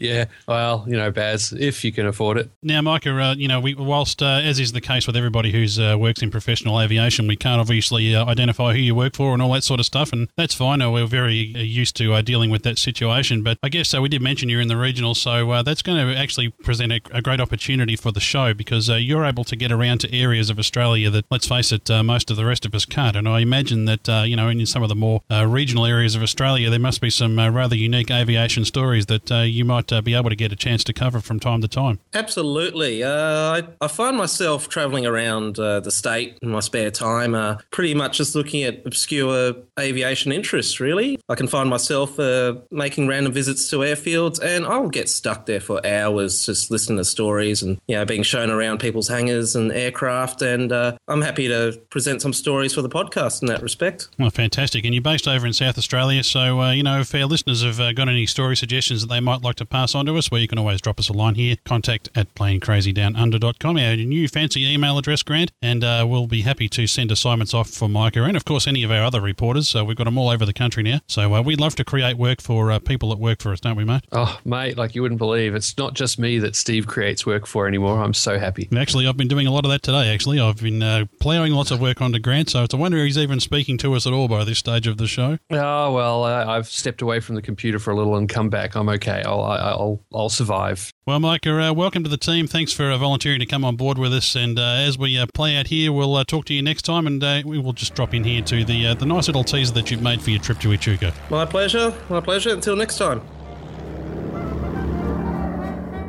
the the thing that we love about the association is you know the the, the camaraderie of everyone in the association, um, and that extends to everyone. It doesn't matter what aeroplane you fly. Um, you know, as, as you see out on the field today, there's you know there's 1930s aircraft right up to you know current you know home built aeroplanes. and then uh, decide which one was the one we wanted to keep. After a year, I said, "Well, we're selling the CT4," and Andrea said, "No, you can't."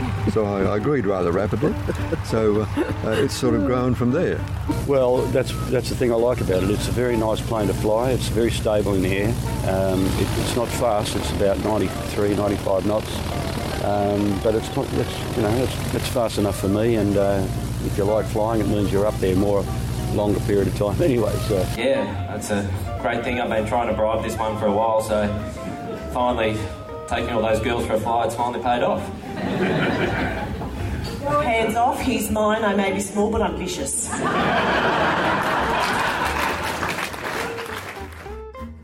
and Warbirds, aircraft which were produced and operated by militaries of any nation. We're always CT4s, Yaks and Nanchangs,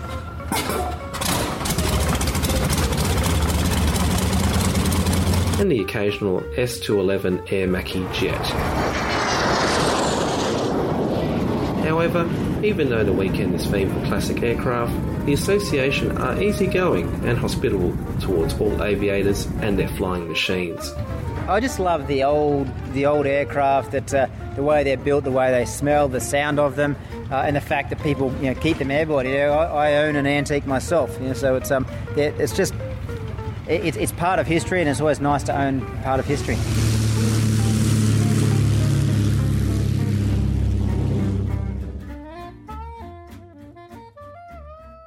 Ever dreamt of flying in a warbird?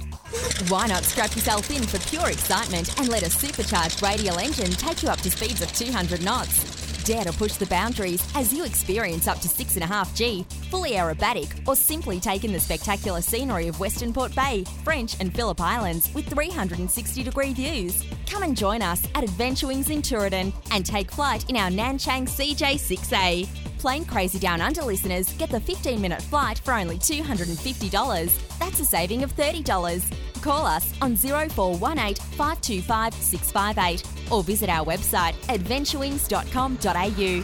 Flying every weekend and other times by appointment. Adventure Wings. Leave the ordinary behind. Game challenge begins. Launch. Circular orbit. Rapid rendezvous. Intercept and dock with International Space Station. All engine running. Lift Liftoff. Tower clear. Push the ISS to higher orbit. Rescue EVA astronauts. Avoid space debris. Destroy debris with missiles. Protect the ISS.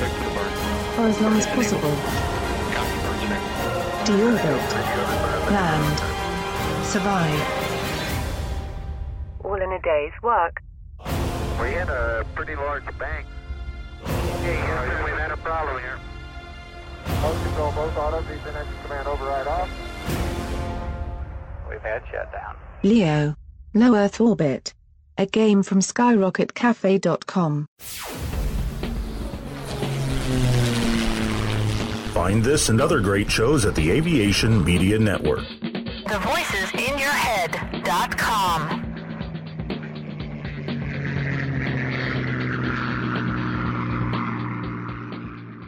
And welcome back, folks. Well, I tell you what, Micah, uh, I tell you what, even from that little teaser, mate, he uh, he certainly knows how to edit. This could be very handy for the show, I'm thinking. Oh, I'm thinking this could get you out of a whole lot of work. You must be one very happy boy. That poor guy. He's got no idea what he's volunteered for, has he? I know. I think it's all downhill from here. anyway, mate, uh, we're moving on. We've got a very packed show this week, and uh, so we've got a lot to get out. Now, just moving back to Avalon, uh, seeing as we've had a few of our Avalon interviews there. And uh, you may remember back in episode 103, I think it was, Grant, that we spoke to Charles Cheeseman from uh, Eco 2000. That's right, mate. Uh, I sat down and recorded a nice long interview with Charles, talking about the company and their products that they have for sale. But unfortunately, it was a bit too long for the daily updates that we were putting out during the show. So we cut it into two parts. The first part was uh, Charles talking to us about the company and the ZI 400 aircraft cleaner they sell. Well, this second half, uh, we present the remaining part of the interview where Charles tells us about their ZOK 27 turbine engine cleaner. So you've got the ZI 400 for cleaning the surface of the aircraft. Now, the other major product that you've got is the ZOK 27, which is correct. a turbine engine cleaner. Yes, gas So- path cleaner. Okay, so, okay. define what a gas path is and, and what the cleaner does there.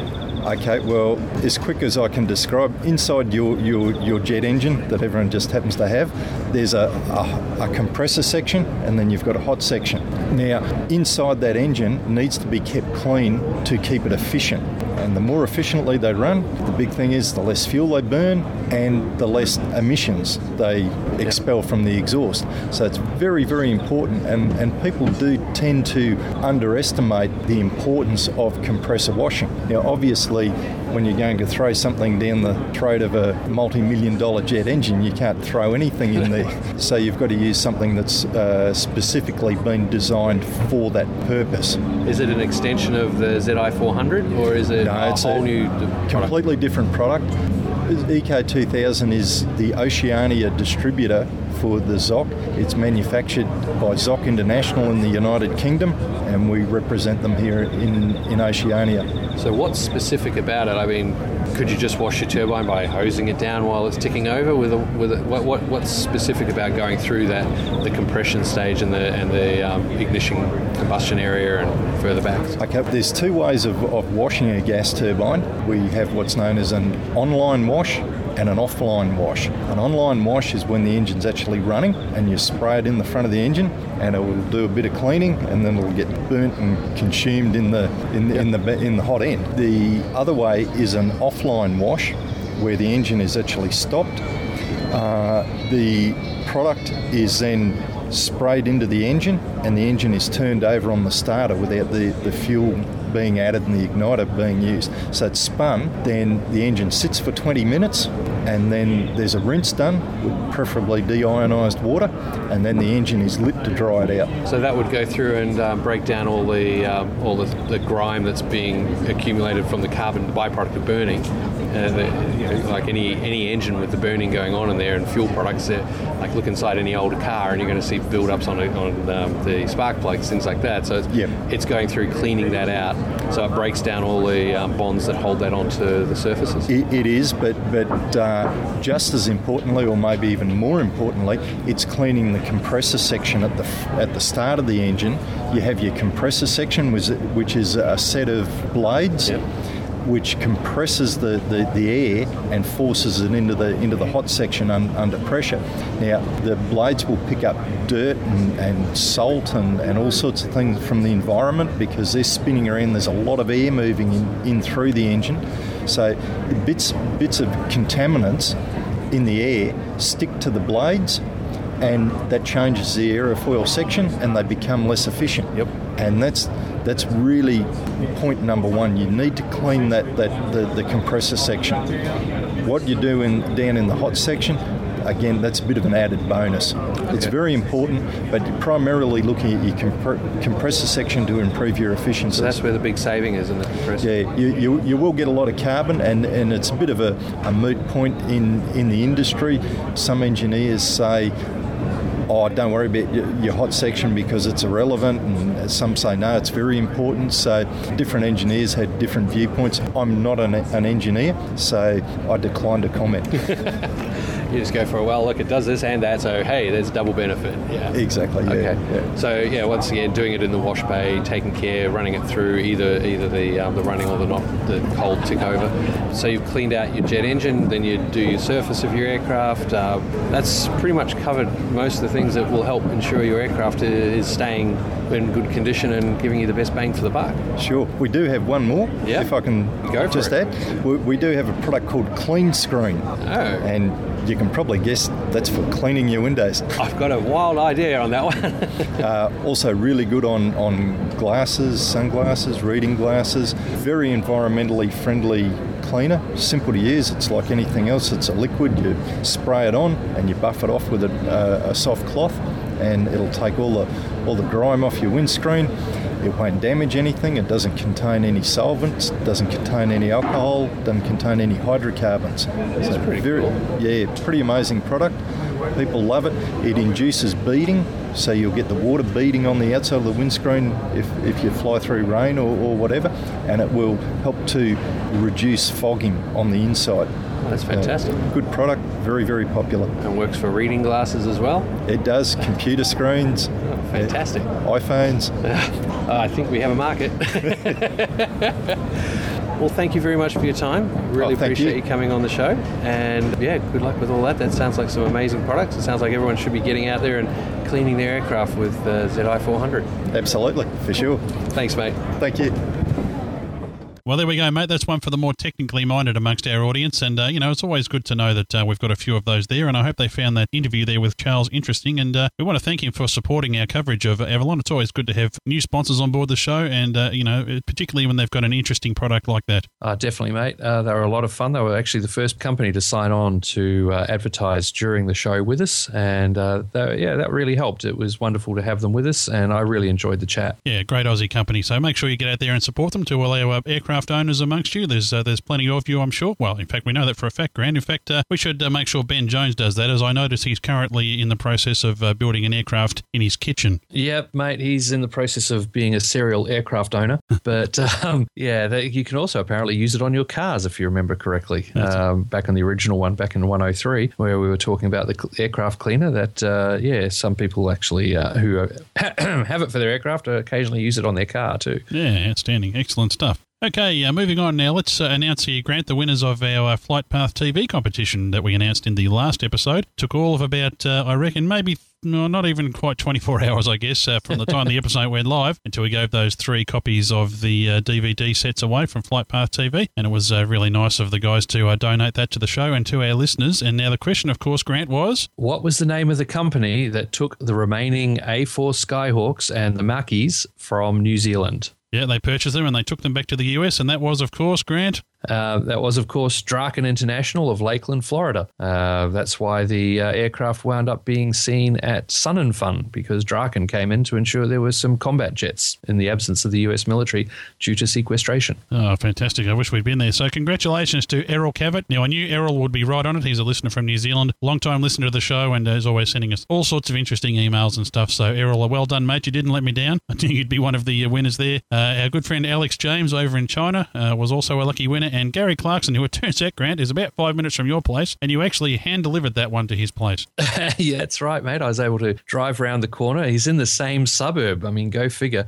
He um, that was a shock when I read that one. So yes, I was able to uh, drive around, drop it in his mailbox, and uh, then head round to the train station to pick up Kit on her way home from work. Never let it be said we don't have uh, first class delivery service here at Plane Crazy Down Under, folks. Yeah, I just wish we had the budget for me to personally deliver the winners in New Zealand and China. But Yes. you know, uh, closer to home is a little easier. Yeah. Sorry about that, Errol and uh, Alex, but uh, you know we, we can only do so much. But uh, congratulations to the three winners there, and uh, as I said, thanks again to uh, Flight Path TV for donating those three DVD sets. That's right. Yeah, big thanks to Mel and Fletch for doing that, and uh, we're looking forward to keeping up with them. And uh, they're busy traveling around the world recording more content for season two. Last I saw, they were over in Kathmandu. Gee whiz, doing great stuff. You know, we should apply for a job with those guys, Grant. I know. I'm starting to think about it.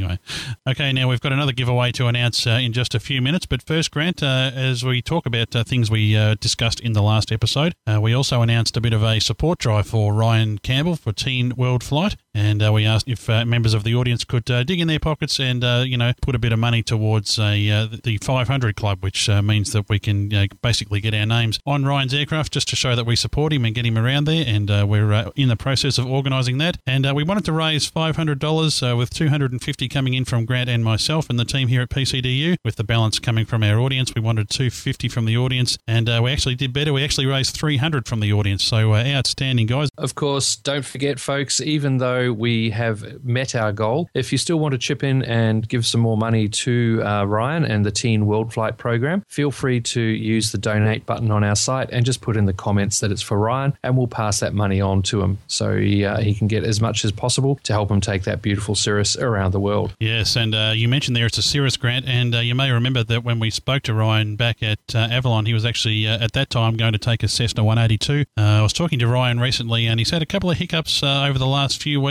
uh, as the planning goes on, and unfortunately, uh, he's no longer had the use of the uh, Cessna 182. Then uh, there was another Cirrus that was offered that didn't work out due to some engine issues apparently, but uh, now he's uh, landed himself a lovely near new Cirrus, so he'll be doing it in style now. So that's fantastic. Yeah, that's pretty fantastic, mate. And also, big thanks to the folks who helped out by donating to us to pass on to Ryan and brought us well over the $500 level that we were looking for. And they were, as listed on our uh, webpage, Peter Gossner, Doug and Kerry Worrell, Brian Grinter, Chris Fenelon, Peter Baxter, Gary Clarkson, Ben Jones, Andrew Vandersarg, Nick Christensen, Gareth Little Hales, and Evan Shue. Absolutely. So thanks very much, and uh, that, that's a, a really big help. And uh, it's just uh, great to see that our audience. We know times are tight uh, money wise for most people around the place, so it's it's really appreciated that uh, our audience could dig in there. We've uh, taken the money from the PayPal account and we've uh, transferred it uh, to our Swiss bank account. No, that's not true. We've uh, we've we've uh, transferred it to our own bank, and once that clears, uh, we'll be sending that across. Of course, with our two hundred and fifty dollar contribution to make up the uh, the balance, and uh, we've already told uh, Ryan about that. He's uh, very happy and passes on his his thanks and his gratitude, and uh, we'll hope to catch up with him uh, before he heads off on the flight grant, which is only a few weeks away as we record this. That's the one. I believe he's going to be in Melbourne before then, so we can do the the classic shake and take photo opportunity. We're shaking hands, and he takes the check, and yeah, all good. Okay, moving on to our next giveaway that we want to announce this week, and uh, this one is thanks to our good friend Owen Zupp. Of course, uh, Owen is a regular on this show, a uh, great uh, writer, and of course the technical editor for Australian Aviation Magazine. I think he does a bit of flying occasionally too for a major Australian airline. Very talented guy and a very generous guy, Grant. He's offered our audience uh, 10 copies of the ebook, 50 Tales of Flight. So we're going to split that into two over two episodes, and we're going to give away five complimentary copies of uh, Owen's ebook. But you must answer the following question. I've got Owen queued up here. Let's hear the question. Which Australian solo pioneer aviator hails from the same town as Jabiru Aircraft? Okay, so uh, this is a very cryptic one. You might have to, uh, you know, might have to dig. Oh, uh, a- mate, a it's little- easy as. You know that because you know the answer. I've got it written down here in front of you. No, no, I wasn't looking. Honest, I wasn't peeking, but mate, easy, easy. They should be flooding in. Okay, so for those of you who are a little challenged by that question, let's just hear it one more time from Owen. Which Australian solo pioneer aviator hails from the same town as Jabiru Aircraft? Okay, now uh, if you're not sure who that is, just go back through some of Owen's various writings on his website, owenzupp.com, and uh, there's there's various uh, references around that Owen makes to uh, you know various characters that will give you a pretty good clue as to uh, the answer for this one, and we'll announce the answer in the next show, and of course the winners. Now, uh, as as with the last contest, uh, we're not going to draw any names out of the hat. It's uh, as soon as the episode's released, it's the first five people to send the correct answer to contact at planecrazydownunder.com, and perhaps just make the subject line something along the lines of Owen Zupp competition. That'll work, or even 50 tails. That'll work even better. No problem, and uh, we'll have the answers in episode 110, along with uh, another question from Owen that's uh, equally as cryptic to give away another five copies. I tell you what, mate, somebody who might just be interested in entering that competition after all, he's done so much work for us over the years. Hmm, sounds like the postman. There you go. That was But rather not- abrupt, actually. He just appeared out of nowhere. But he's not the midnight postman. That's probably why. That's exactly right. Well, I tell you what, Grant, listener mail, it just keeps flooding in. Oh, we've got a big stack, so we'll run pretty quick and just give summaries. But uh, first one here, hand me that piece of paper there. Thank you. Oh, Grant, you've got your own sound effects over there. Oh, mate, you're not the only one with a rig. Jeez, I'll be out of a job soon. And the first letter is in from the dreaded Air Stig. Ah, yes, our Air own Stig. Air Stig. The, the man behind the mask. Uh, he's laid down the challenge for the Leo game that Doug Worrell has created. We mentioned it on the last show. We also had an interview with Doug about it on one of our recent Australia Desk segments. And uh, the Stig has gone out, completed all the missions, and logged a score of 5,641. And he sent us a screen to prove it. So I may just have to add that into the show notes. But, uh, mate, all I can say is I wish I had the time to be able to do the same as him and actually play the game a whole lot. Yeah, tell you what, well done there, Airstig. And in fact, that's 5,640 more than I can score on it, I can tell you. Yeah, well, I've seen how you fly the spaceship, and it's not really good. No, no, I'm not I'm not particularly, unless it's on rails, I can't fly it, Grant. Oh, okay. Well, what's that going to do for your Cessna? Uh, When I get a Cessna, I'll worry about these things. Yeah, so uh, well done there, Airstig. And actually, Doug wrote into us after my last comment where I said it hurts my brain. Well, it does hurt my brain. I'm just rather sensitive to these things when I have no skills. I get rather frustrated. But uh, he said he's making some changes to it. Maybe he'll put it in. Maybe he'll make one for Steve mode where I can just press the button and it will launch, go on autopilot, and do whatever it needs to do without me having to move the iPad. Do the whole mission. I like it. And then I could put my feet up on the dash somewhere and take a photo and send it to you, mate. Yeah, yeah. Here's Steve hard at work in the train while also flying the spaceship. Hey, wait a minute. Works for me. Works for me. Anyway, keep up the good work, Airstig, and uh, thanks for writing into us. Uh, really appreciate it, mate. Of course, uh, people wonder why we call him the Airstig. We used to call him our anonymous donor from Canberra, but uh, I don't think he's in that locale anymore, so we, we've come up with a far more appropriate name for him. Actually, I think he came up with it. Ah, he did. He sent us the photo of himself in the helmet. but, uh, mate, moving right along, our next letter is from Roger Preston over in Europe. And uh, he's a little behind. He's uh, slowly working his way through the episodes. And uh, he's saying he's really enjoying it. And despite being from Europe, he's even been down here in Australia and uh, flew a Citabria uh, in Townsville back in the 80s. Yeah, not only that, Grant, uh, he said, while I might, whilst I might have enjoyed my ride in a C-130 recently, he says, my skydiving logbook shows me jumping from a Belgian Herc at Morcel in uh, July 1988. Uh, and he says, uh, he goes on to say, he, I reckon I saw 17,500 feet on my altimeter uh, while I stood on the ramp watching the countryside go by, and then uh, uh, makes some uh, interesting comments about the accuracy of the pilots. so glad he took his, uh, he said he's glad he took passports with him because uh, a lot of them ended up uh, landing in uh, other countries. Well, some of those European countries, Grant, are quite small. Yeah, well, you know, some of them are about the size of what, Victoria, the state? Can't, expe- can't expect pilots to do everything there, Roger.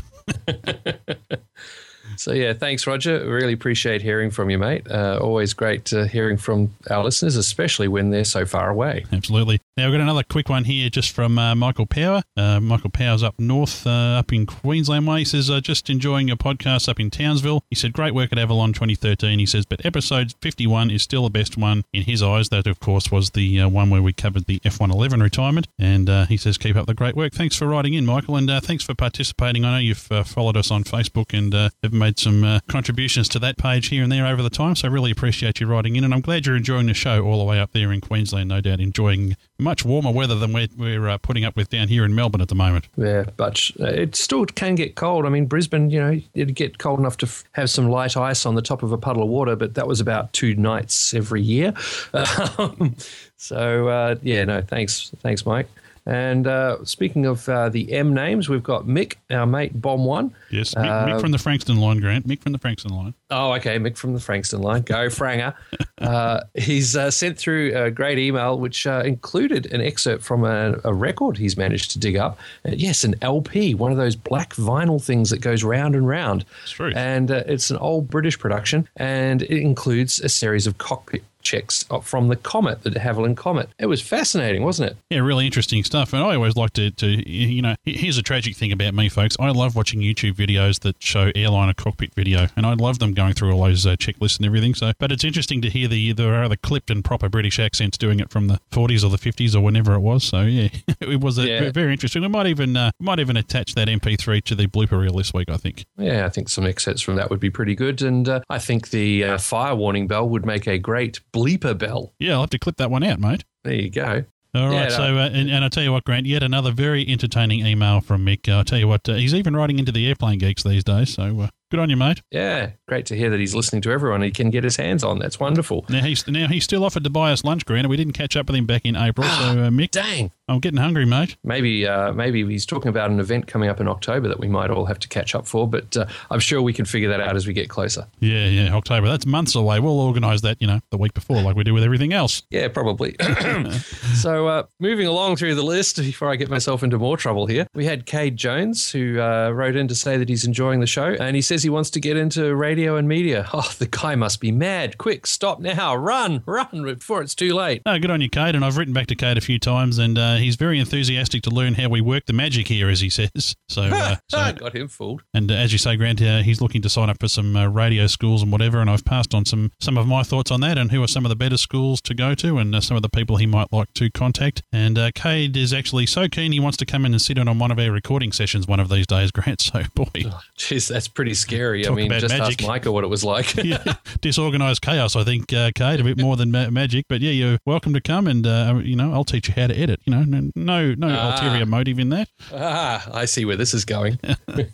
So uh, good luck, Cade, and uh, yeah, you can uh, you can come down here and watch the magic happen if you like here in the studio. I hope you know how to make coffee, mate, because you know I do consume a fair bit of it. Oh, this is getting worse by the minute, man. You're totally lining people up to take over, aren't you? Absolutely, why not? Why not? One of these days I'll be like Leo Laporte. I can just kick back and let other people do my shows. Legendary in his own status. Actually, if Leo wanted to employ me, I'd, I'd run one of his shows for him. Oh, there you go. It's always a thought. Leo, if you're listening, Yeah, this- drop us a line. Contact at planecrazydownunder.com. That's right. This week in aviation tech, I could see it now. Oh, actually, that'd be pretty cool. Anyhow, one last letter. Quick, quick, sidetrack. Come on, pick it Uh, up. One more letter. This one, Grant, comes in from Mike Butorak, and uh, my apologies if I uh, if I didn't uh, quite get your name right, Mike. I'm really sorry about that. But uh, Mike wrote into us from uh, Canada, and uh, Grant he was looking for some uh, interesting uh, music uh, ideas to put towards a video that he took on a recent trip here in the land down under. Yeah, he flew from coast to coast and had a camera out the window most of the way. And unfortunately, the uh, staff on board the aircraft didn't give him any hassle, as we've seen recently in some American flights. So uh, yeah, he's he was wondering what kind of uh, music to put to it for his own enjoyment. And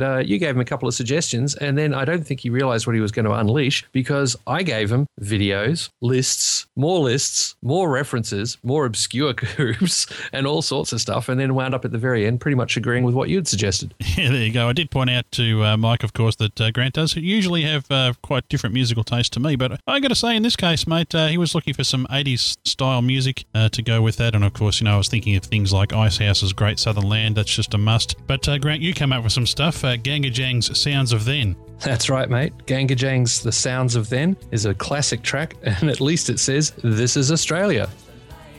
But yeah, either either of them are good. The GANGgajang one was a little bit more upbeat, whereas the Icehouse one, I think, um, yeah, he's gone with that. I think it's definitely going to uh, fit the mood of what he was filming. Actually, mate, you know, I forgot one very important track. Which one? Well, uh, you know, something that's synonymous with Australia and actually, ironically, was actually uh, produced by a Canadian, the PCDU theme music. You name it five. Well, I was wondering if that was where you were leading. Yes. With or without didgeridoo? Yes, well, no, the didgeridoo is, is is my doing, but actually, we don't play the didgeridoo version of it these days. Uh, actually, it's only in the videos now. I think about it, but uh, yeah, you name it five. That track by Brian Simpson. Uh, as far as I know, Brian is Canadian, so there you go. In fact, I tried to contact Brian recently, but uh, the the uh, website where we source that music, uh, he's no longer active on. So Oh no. yeah, so well, well, we'll just keep using his music until he tells us not to. But you know, it's been five years now. I call that fair use.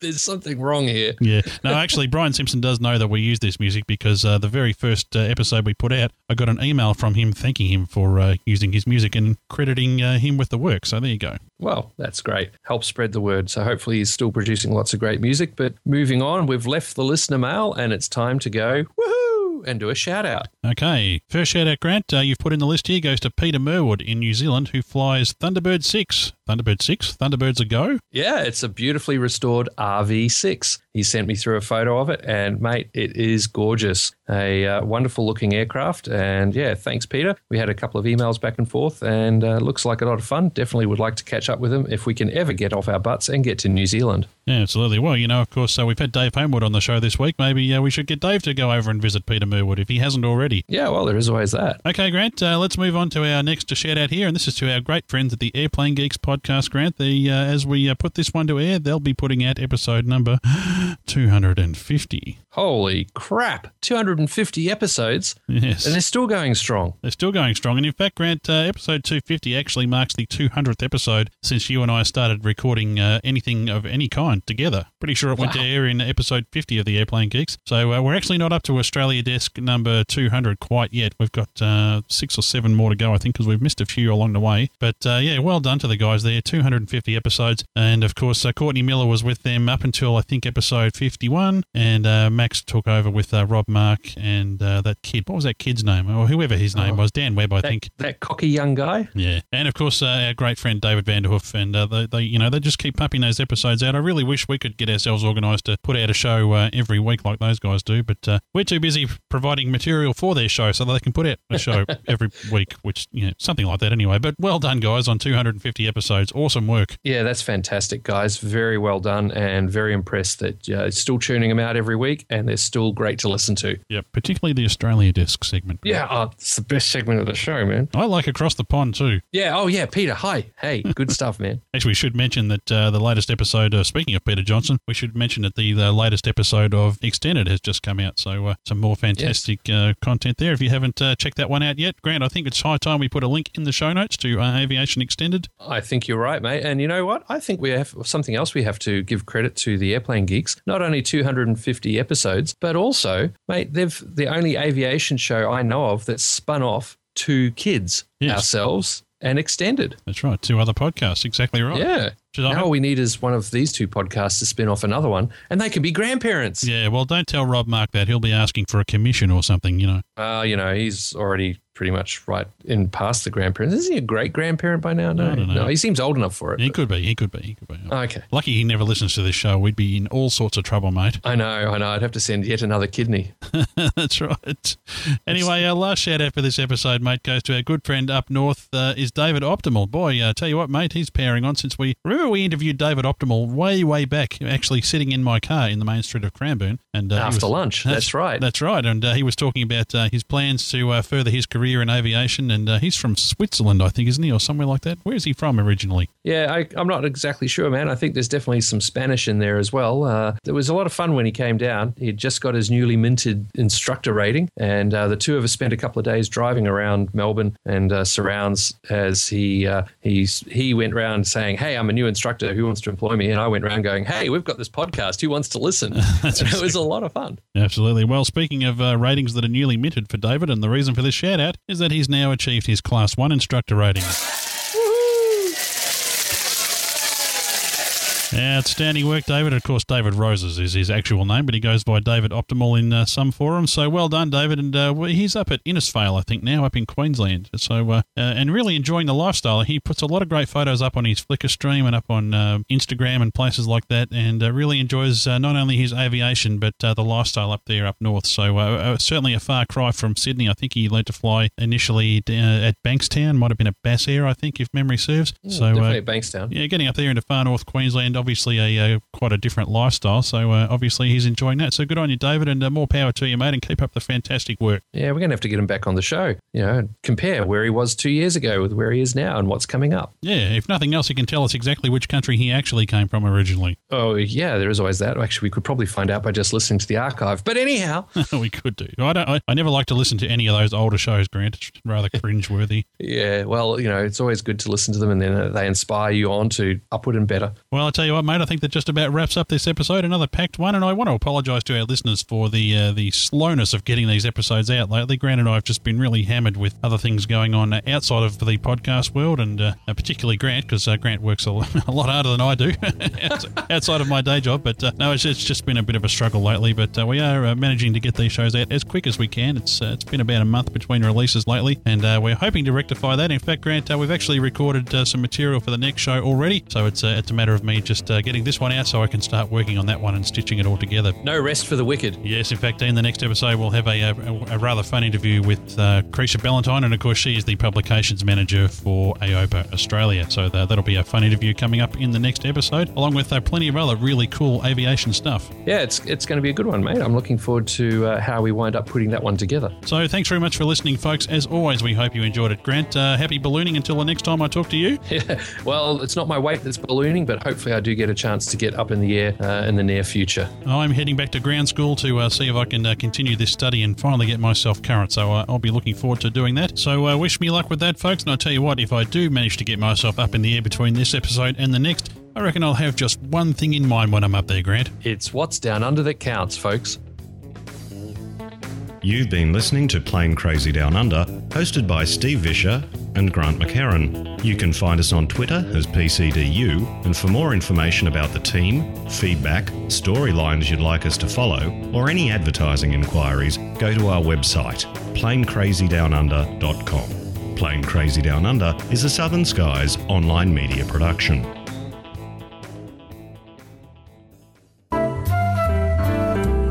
Kind folks at the Department of the Bleeding Obvious have asked us to make this statement. The views and opinions we present in this podcast are ours and do not necessarily represent those of groups we work with or are associated with, although we think they probably should.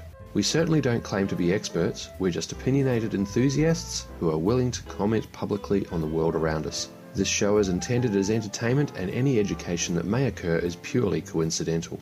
As with anything in life, it is your responsibility to determine what does or does not work in your situation and to seek out suitable guidance and or instruction. This podcast is released under Creative Commons non-commercial by attribution license.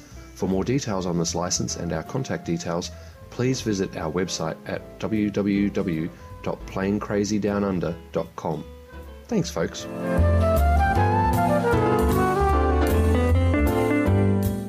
Passengers come aboard, the crew start a comprehensive series of checks to ensure that everything in the plane is in first-class working order. The first is called the before starting check. Autopilot, master and power switches on. Cabin signs on. Emergency roof light is on. Navigation lights steady. Beacon light on. Hydraulic low pressure horn. That's the horn that blows automatically if the hydraulic pressure to the controls fails. Foot warmer off. Warning lights landing gear. Three green lights. Checking changeover day night. One amber. Three mechanical indicators down. Gold film overheat lights. On. Press to test. Hydraulic pressure failure. Two blues, two greens we have. Dinghy bay doors are out. Reverse thrust. Pressing to test. Two amber, two green. You heard the pilot checking the system of lights that indicate when the wheels are down, when the landing gear doors are opening, when the windscreen heating's in operation, when the hydraulic pressure fails, and when the reverse thrust is in use. Mach horn. Checking one, two, The Mach horn blows automatically at a speed of 0.77 Mach to indicate that the aircraft is nearing its limit of 0.78 Mach, which is about 500 miles per hour true airspeed at 35,000 feet. The check continues until all is ready for the pilot to get starting clearance from ground control. All on the ground, on the ground, this is uh, Jet Speedbird uh, 704. Are we clear to start in two minutes, over? Uh, Jet Speedbird uh, 704, roger you, clear start in five minutes. Time check is 50, over. Uh, Jet Speedbird 704 checks 50. Captain's last checked and stowed. Fire warning, fire wire numbers 1, 2, 3 and 4 engines. Fire wire, fire wire number 1, 2, 3 me, sir. Those bells ring in the event of a fire in any of the four engines. Pedestal lights, leading edge bays and center section. Three lights check. Smoke detectors on. Bell isolation switches on. Testing one, two, three, four, five, six, seven. Those seven three. bells are connected to detectors sited in various parts of the aircraft and ring to indicate the presence of smoke and so on uh, to the end of the check. Then follows the starting engines check until Ready to start, sir. Right up. Hello, Grant, you ready to start? One. Okay, so ready by one. one by one, each of the Comet's four Rolls-Royce Avon engines are started. Right, engineer going one. Standing by one. We're also going to be bringing an update on the uh, the initiative we announced we announced in the. I'll just start that again, shall I? Reaching out, I'm, I'm trying to hover over the mute because you know, five o'clock in the afternoon. There's a lot of traffic out my house. So oh, yeah. see how we go. Yeah, well, down here in Cranbourne, you know, you, there's not won't hear much traffic. Maybe the odd shotgun or Yeah, you know, yeah. police siren or you know, something like that. Probably the Uh, only thing you he- the only thing you'll hear in the background here will probably be the cat. Well, you may hear my dogs. They like to. Uh, my my my two dogs have interrupted many a podcast recording session. Correct. Correct. he gets dogs and the occasional shotgun. I get buses, trucks, and hoons. And um, yeah, you got the cat. I think you win, dude. Queen's birthday weekend, which is the 8th, 9th, and 10th of June, a long weekend. And a few of us are looking to take a bunch of balloons and head up uh, north just to near the uh, New South Wales border to Mansfield and do some flying there. Man, so that's nowhere near the New South Wales border. Really? it's about halfway. Oh, is it? I thought it was a bit closer than that. Hang on. Excuse me. Well, I, nowhere near, he says. Dude, it's bloody miles away. That's what happens when you think going to Chadstone requires a passport. yeah, okay. I'll cut you some slack on that. Gee. Okay, so, you bastard. Heading up towards Albury, you might say. Now, so it's it's more than high time we had you on. Well, thank you very much. It's a great privilege to be on the show. Oh, shucks. You don't go telling Grant that; it'll go to his head. Yeah, too late. Too late. I've got to widen the doors now to get out of the studio. No, it really is. I mean, you guys are, are world famous, and and you know you do a great show. So I really appreciate it. Uh, some of the they seem to be some of the more common forms of warbird here. Yeah. Uh, I mean, I'll probably get hate mail from um, some of the warbird fans in the audience who'll be like, "No, Grant, you don't know Jack." You know. Ah, people Well, say that to yeah, us all the time. Yeah, I know. Add it to another topic that I don't know Jack about, which is quite a few. but, but you know, Sounds, uh, sounds good, and hopefully I don't say ums too much. No, don't worry. If you do, I'll edit them out. Yeah. and may have a few things to say under his breath by the end of the 28th. But you know, he'll edit them out. It's I'm, got. I'm, it's I'm got- still chipping through airplane geeks, and um, I think I'm going to take on bloody Dan Webb's persona here. Dan Webb. Well, you can do that. you, you're going to open his can of ums. Yeah, yeah. I'm, I'm just not going to be so desperate looking for women. That's all. Well, there we go, Grant. That's uh, one for the more technical. Te- Oh, we've got a big stack, so we'll run pretty quick and just give summaries. But uh, first one here, hand me that piece of paper there. Thank you. oh, Grant, First- you've got your own sound effects over there. Oh, mate, you're not the only one with a rig. Jeez, I'll be out of a job soon. no chance of that, mate. because then I'd have to do the editing too, and we know that'll never happen. Dear. Okay, we'll take that one from the top. The top.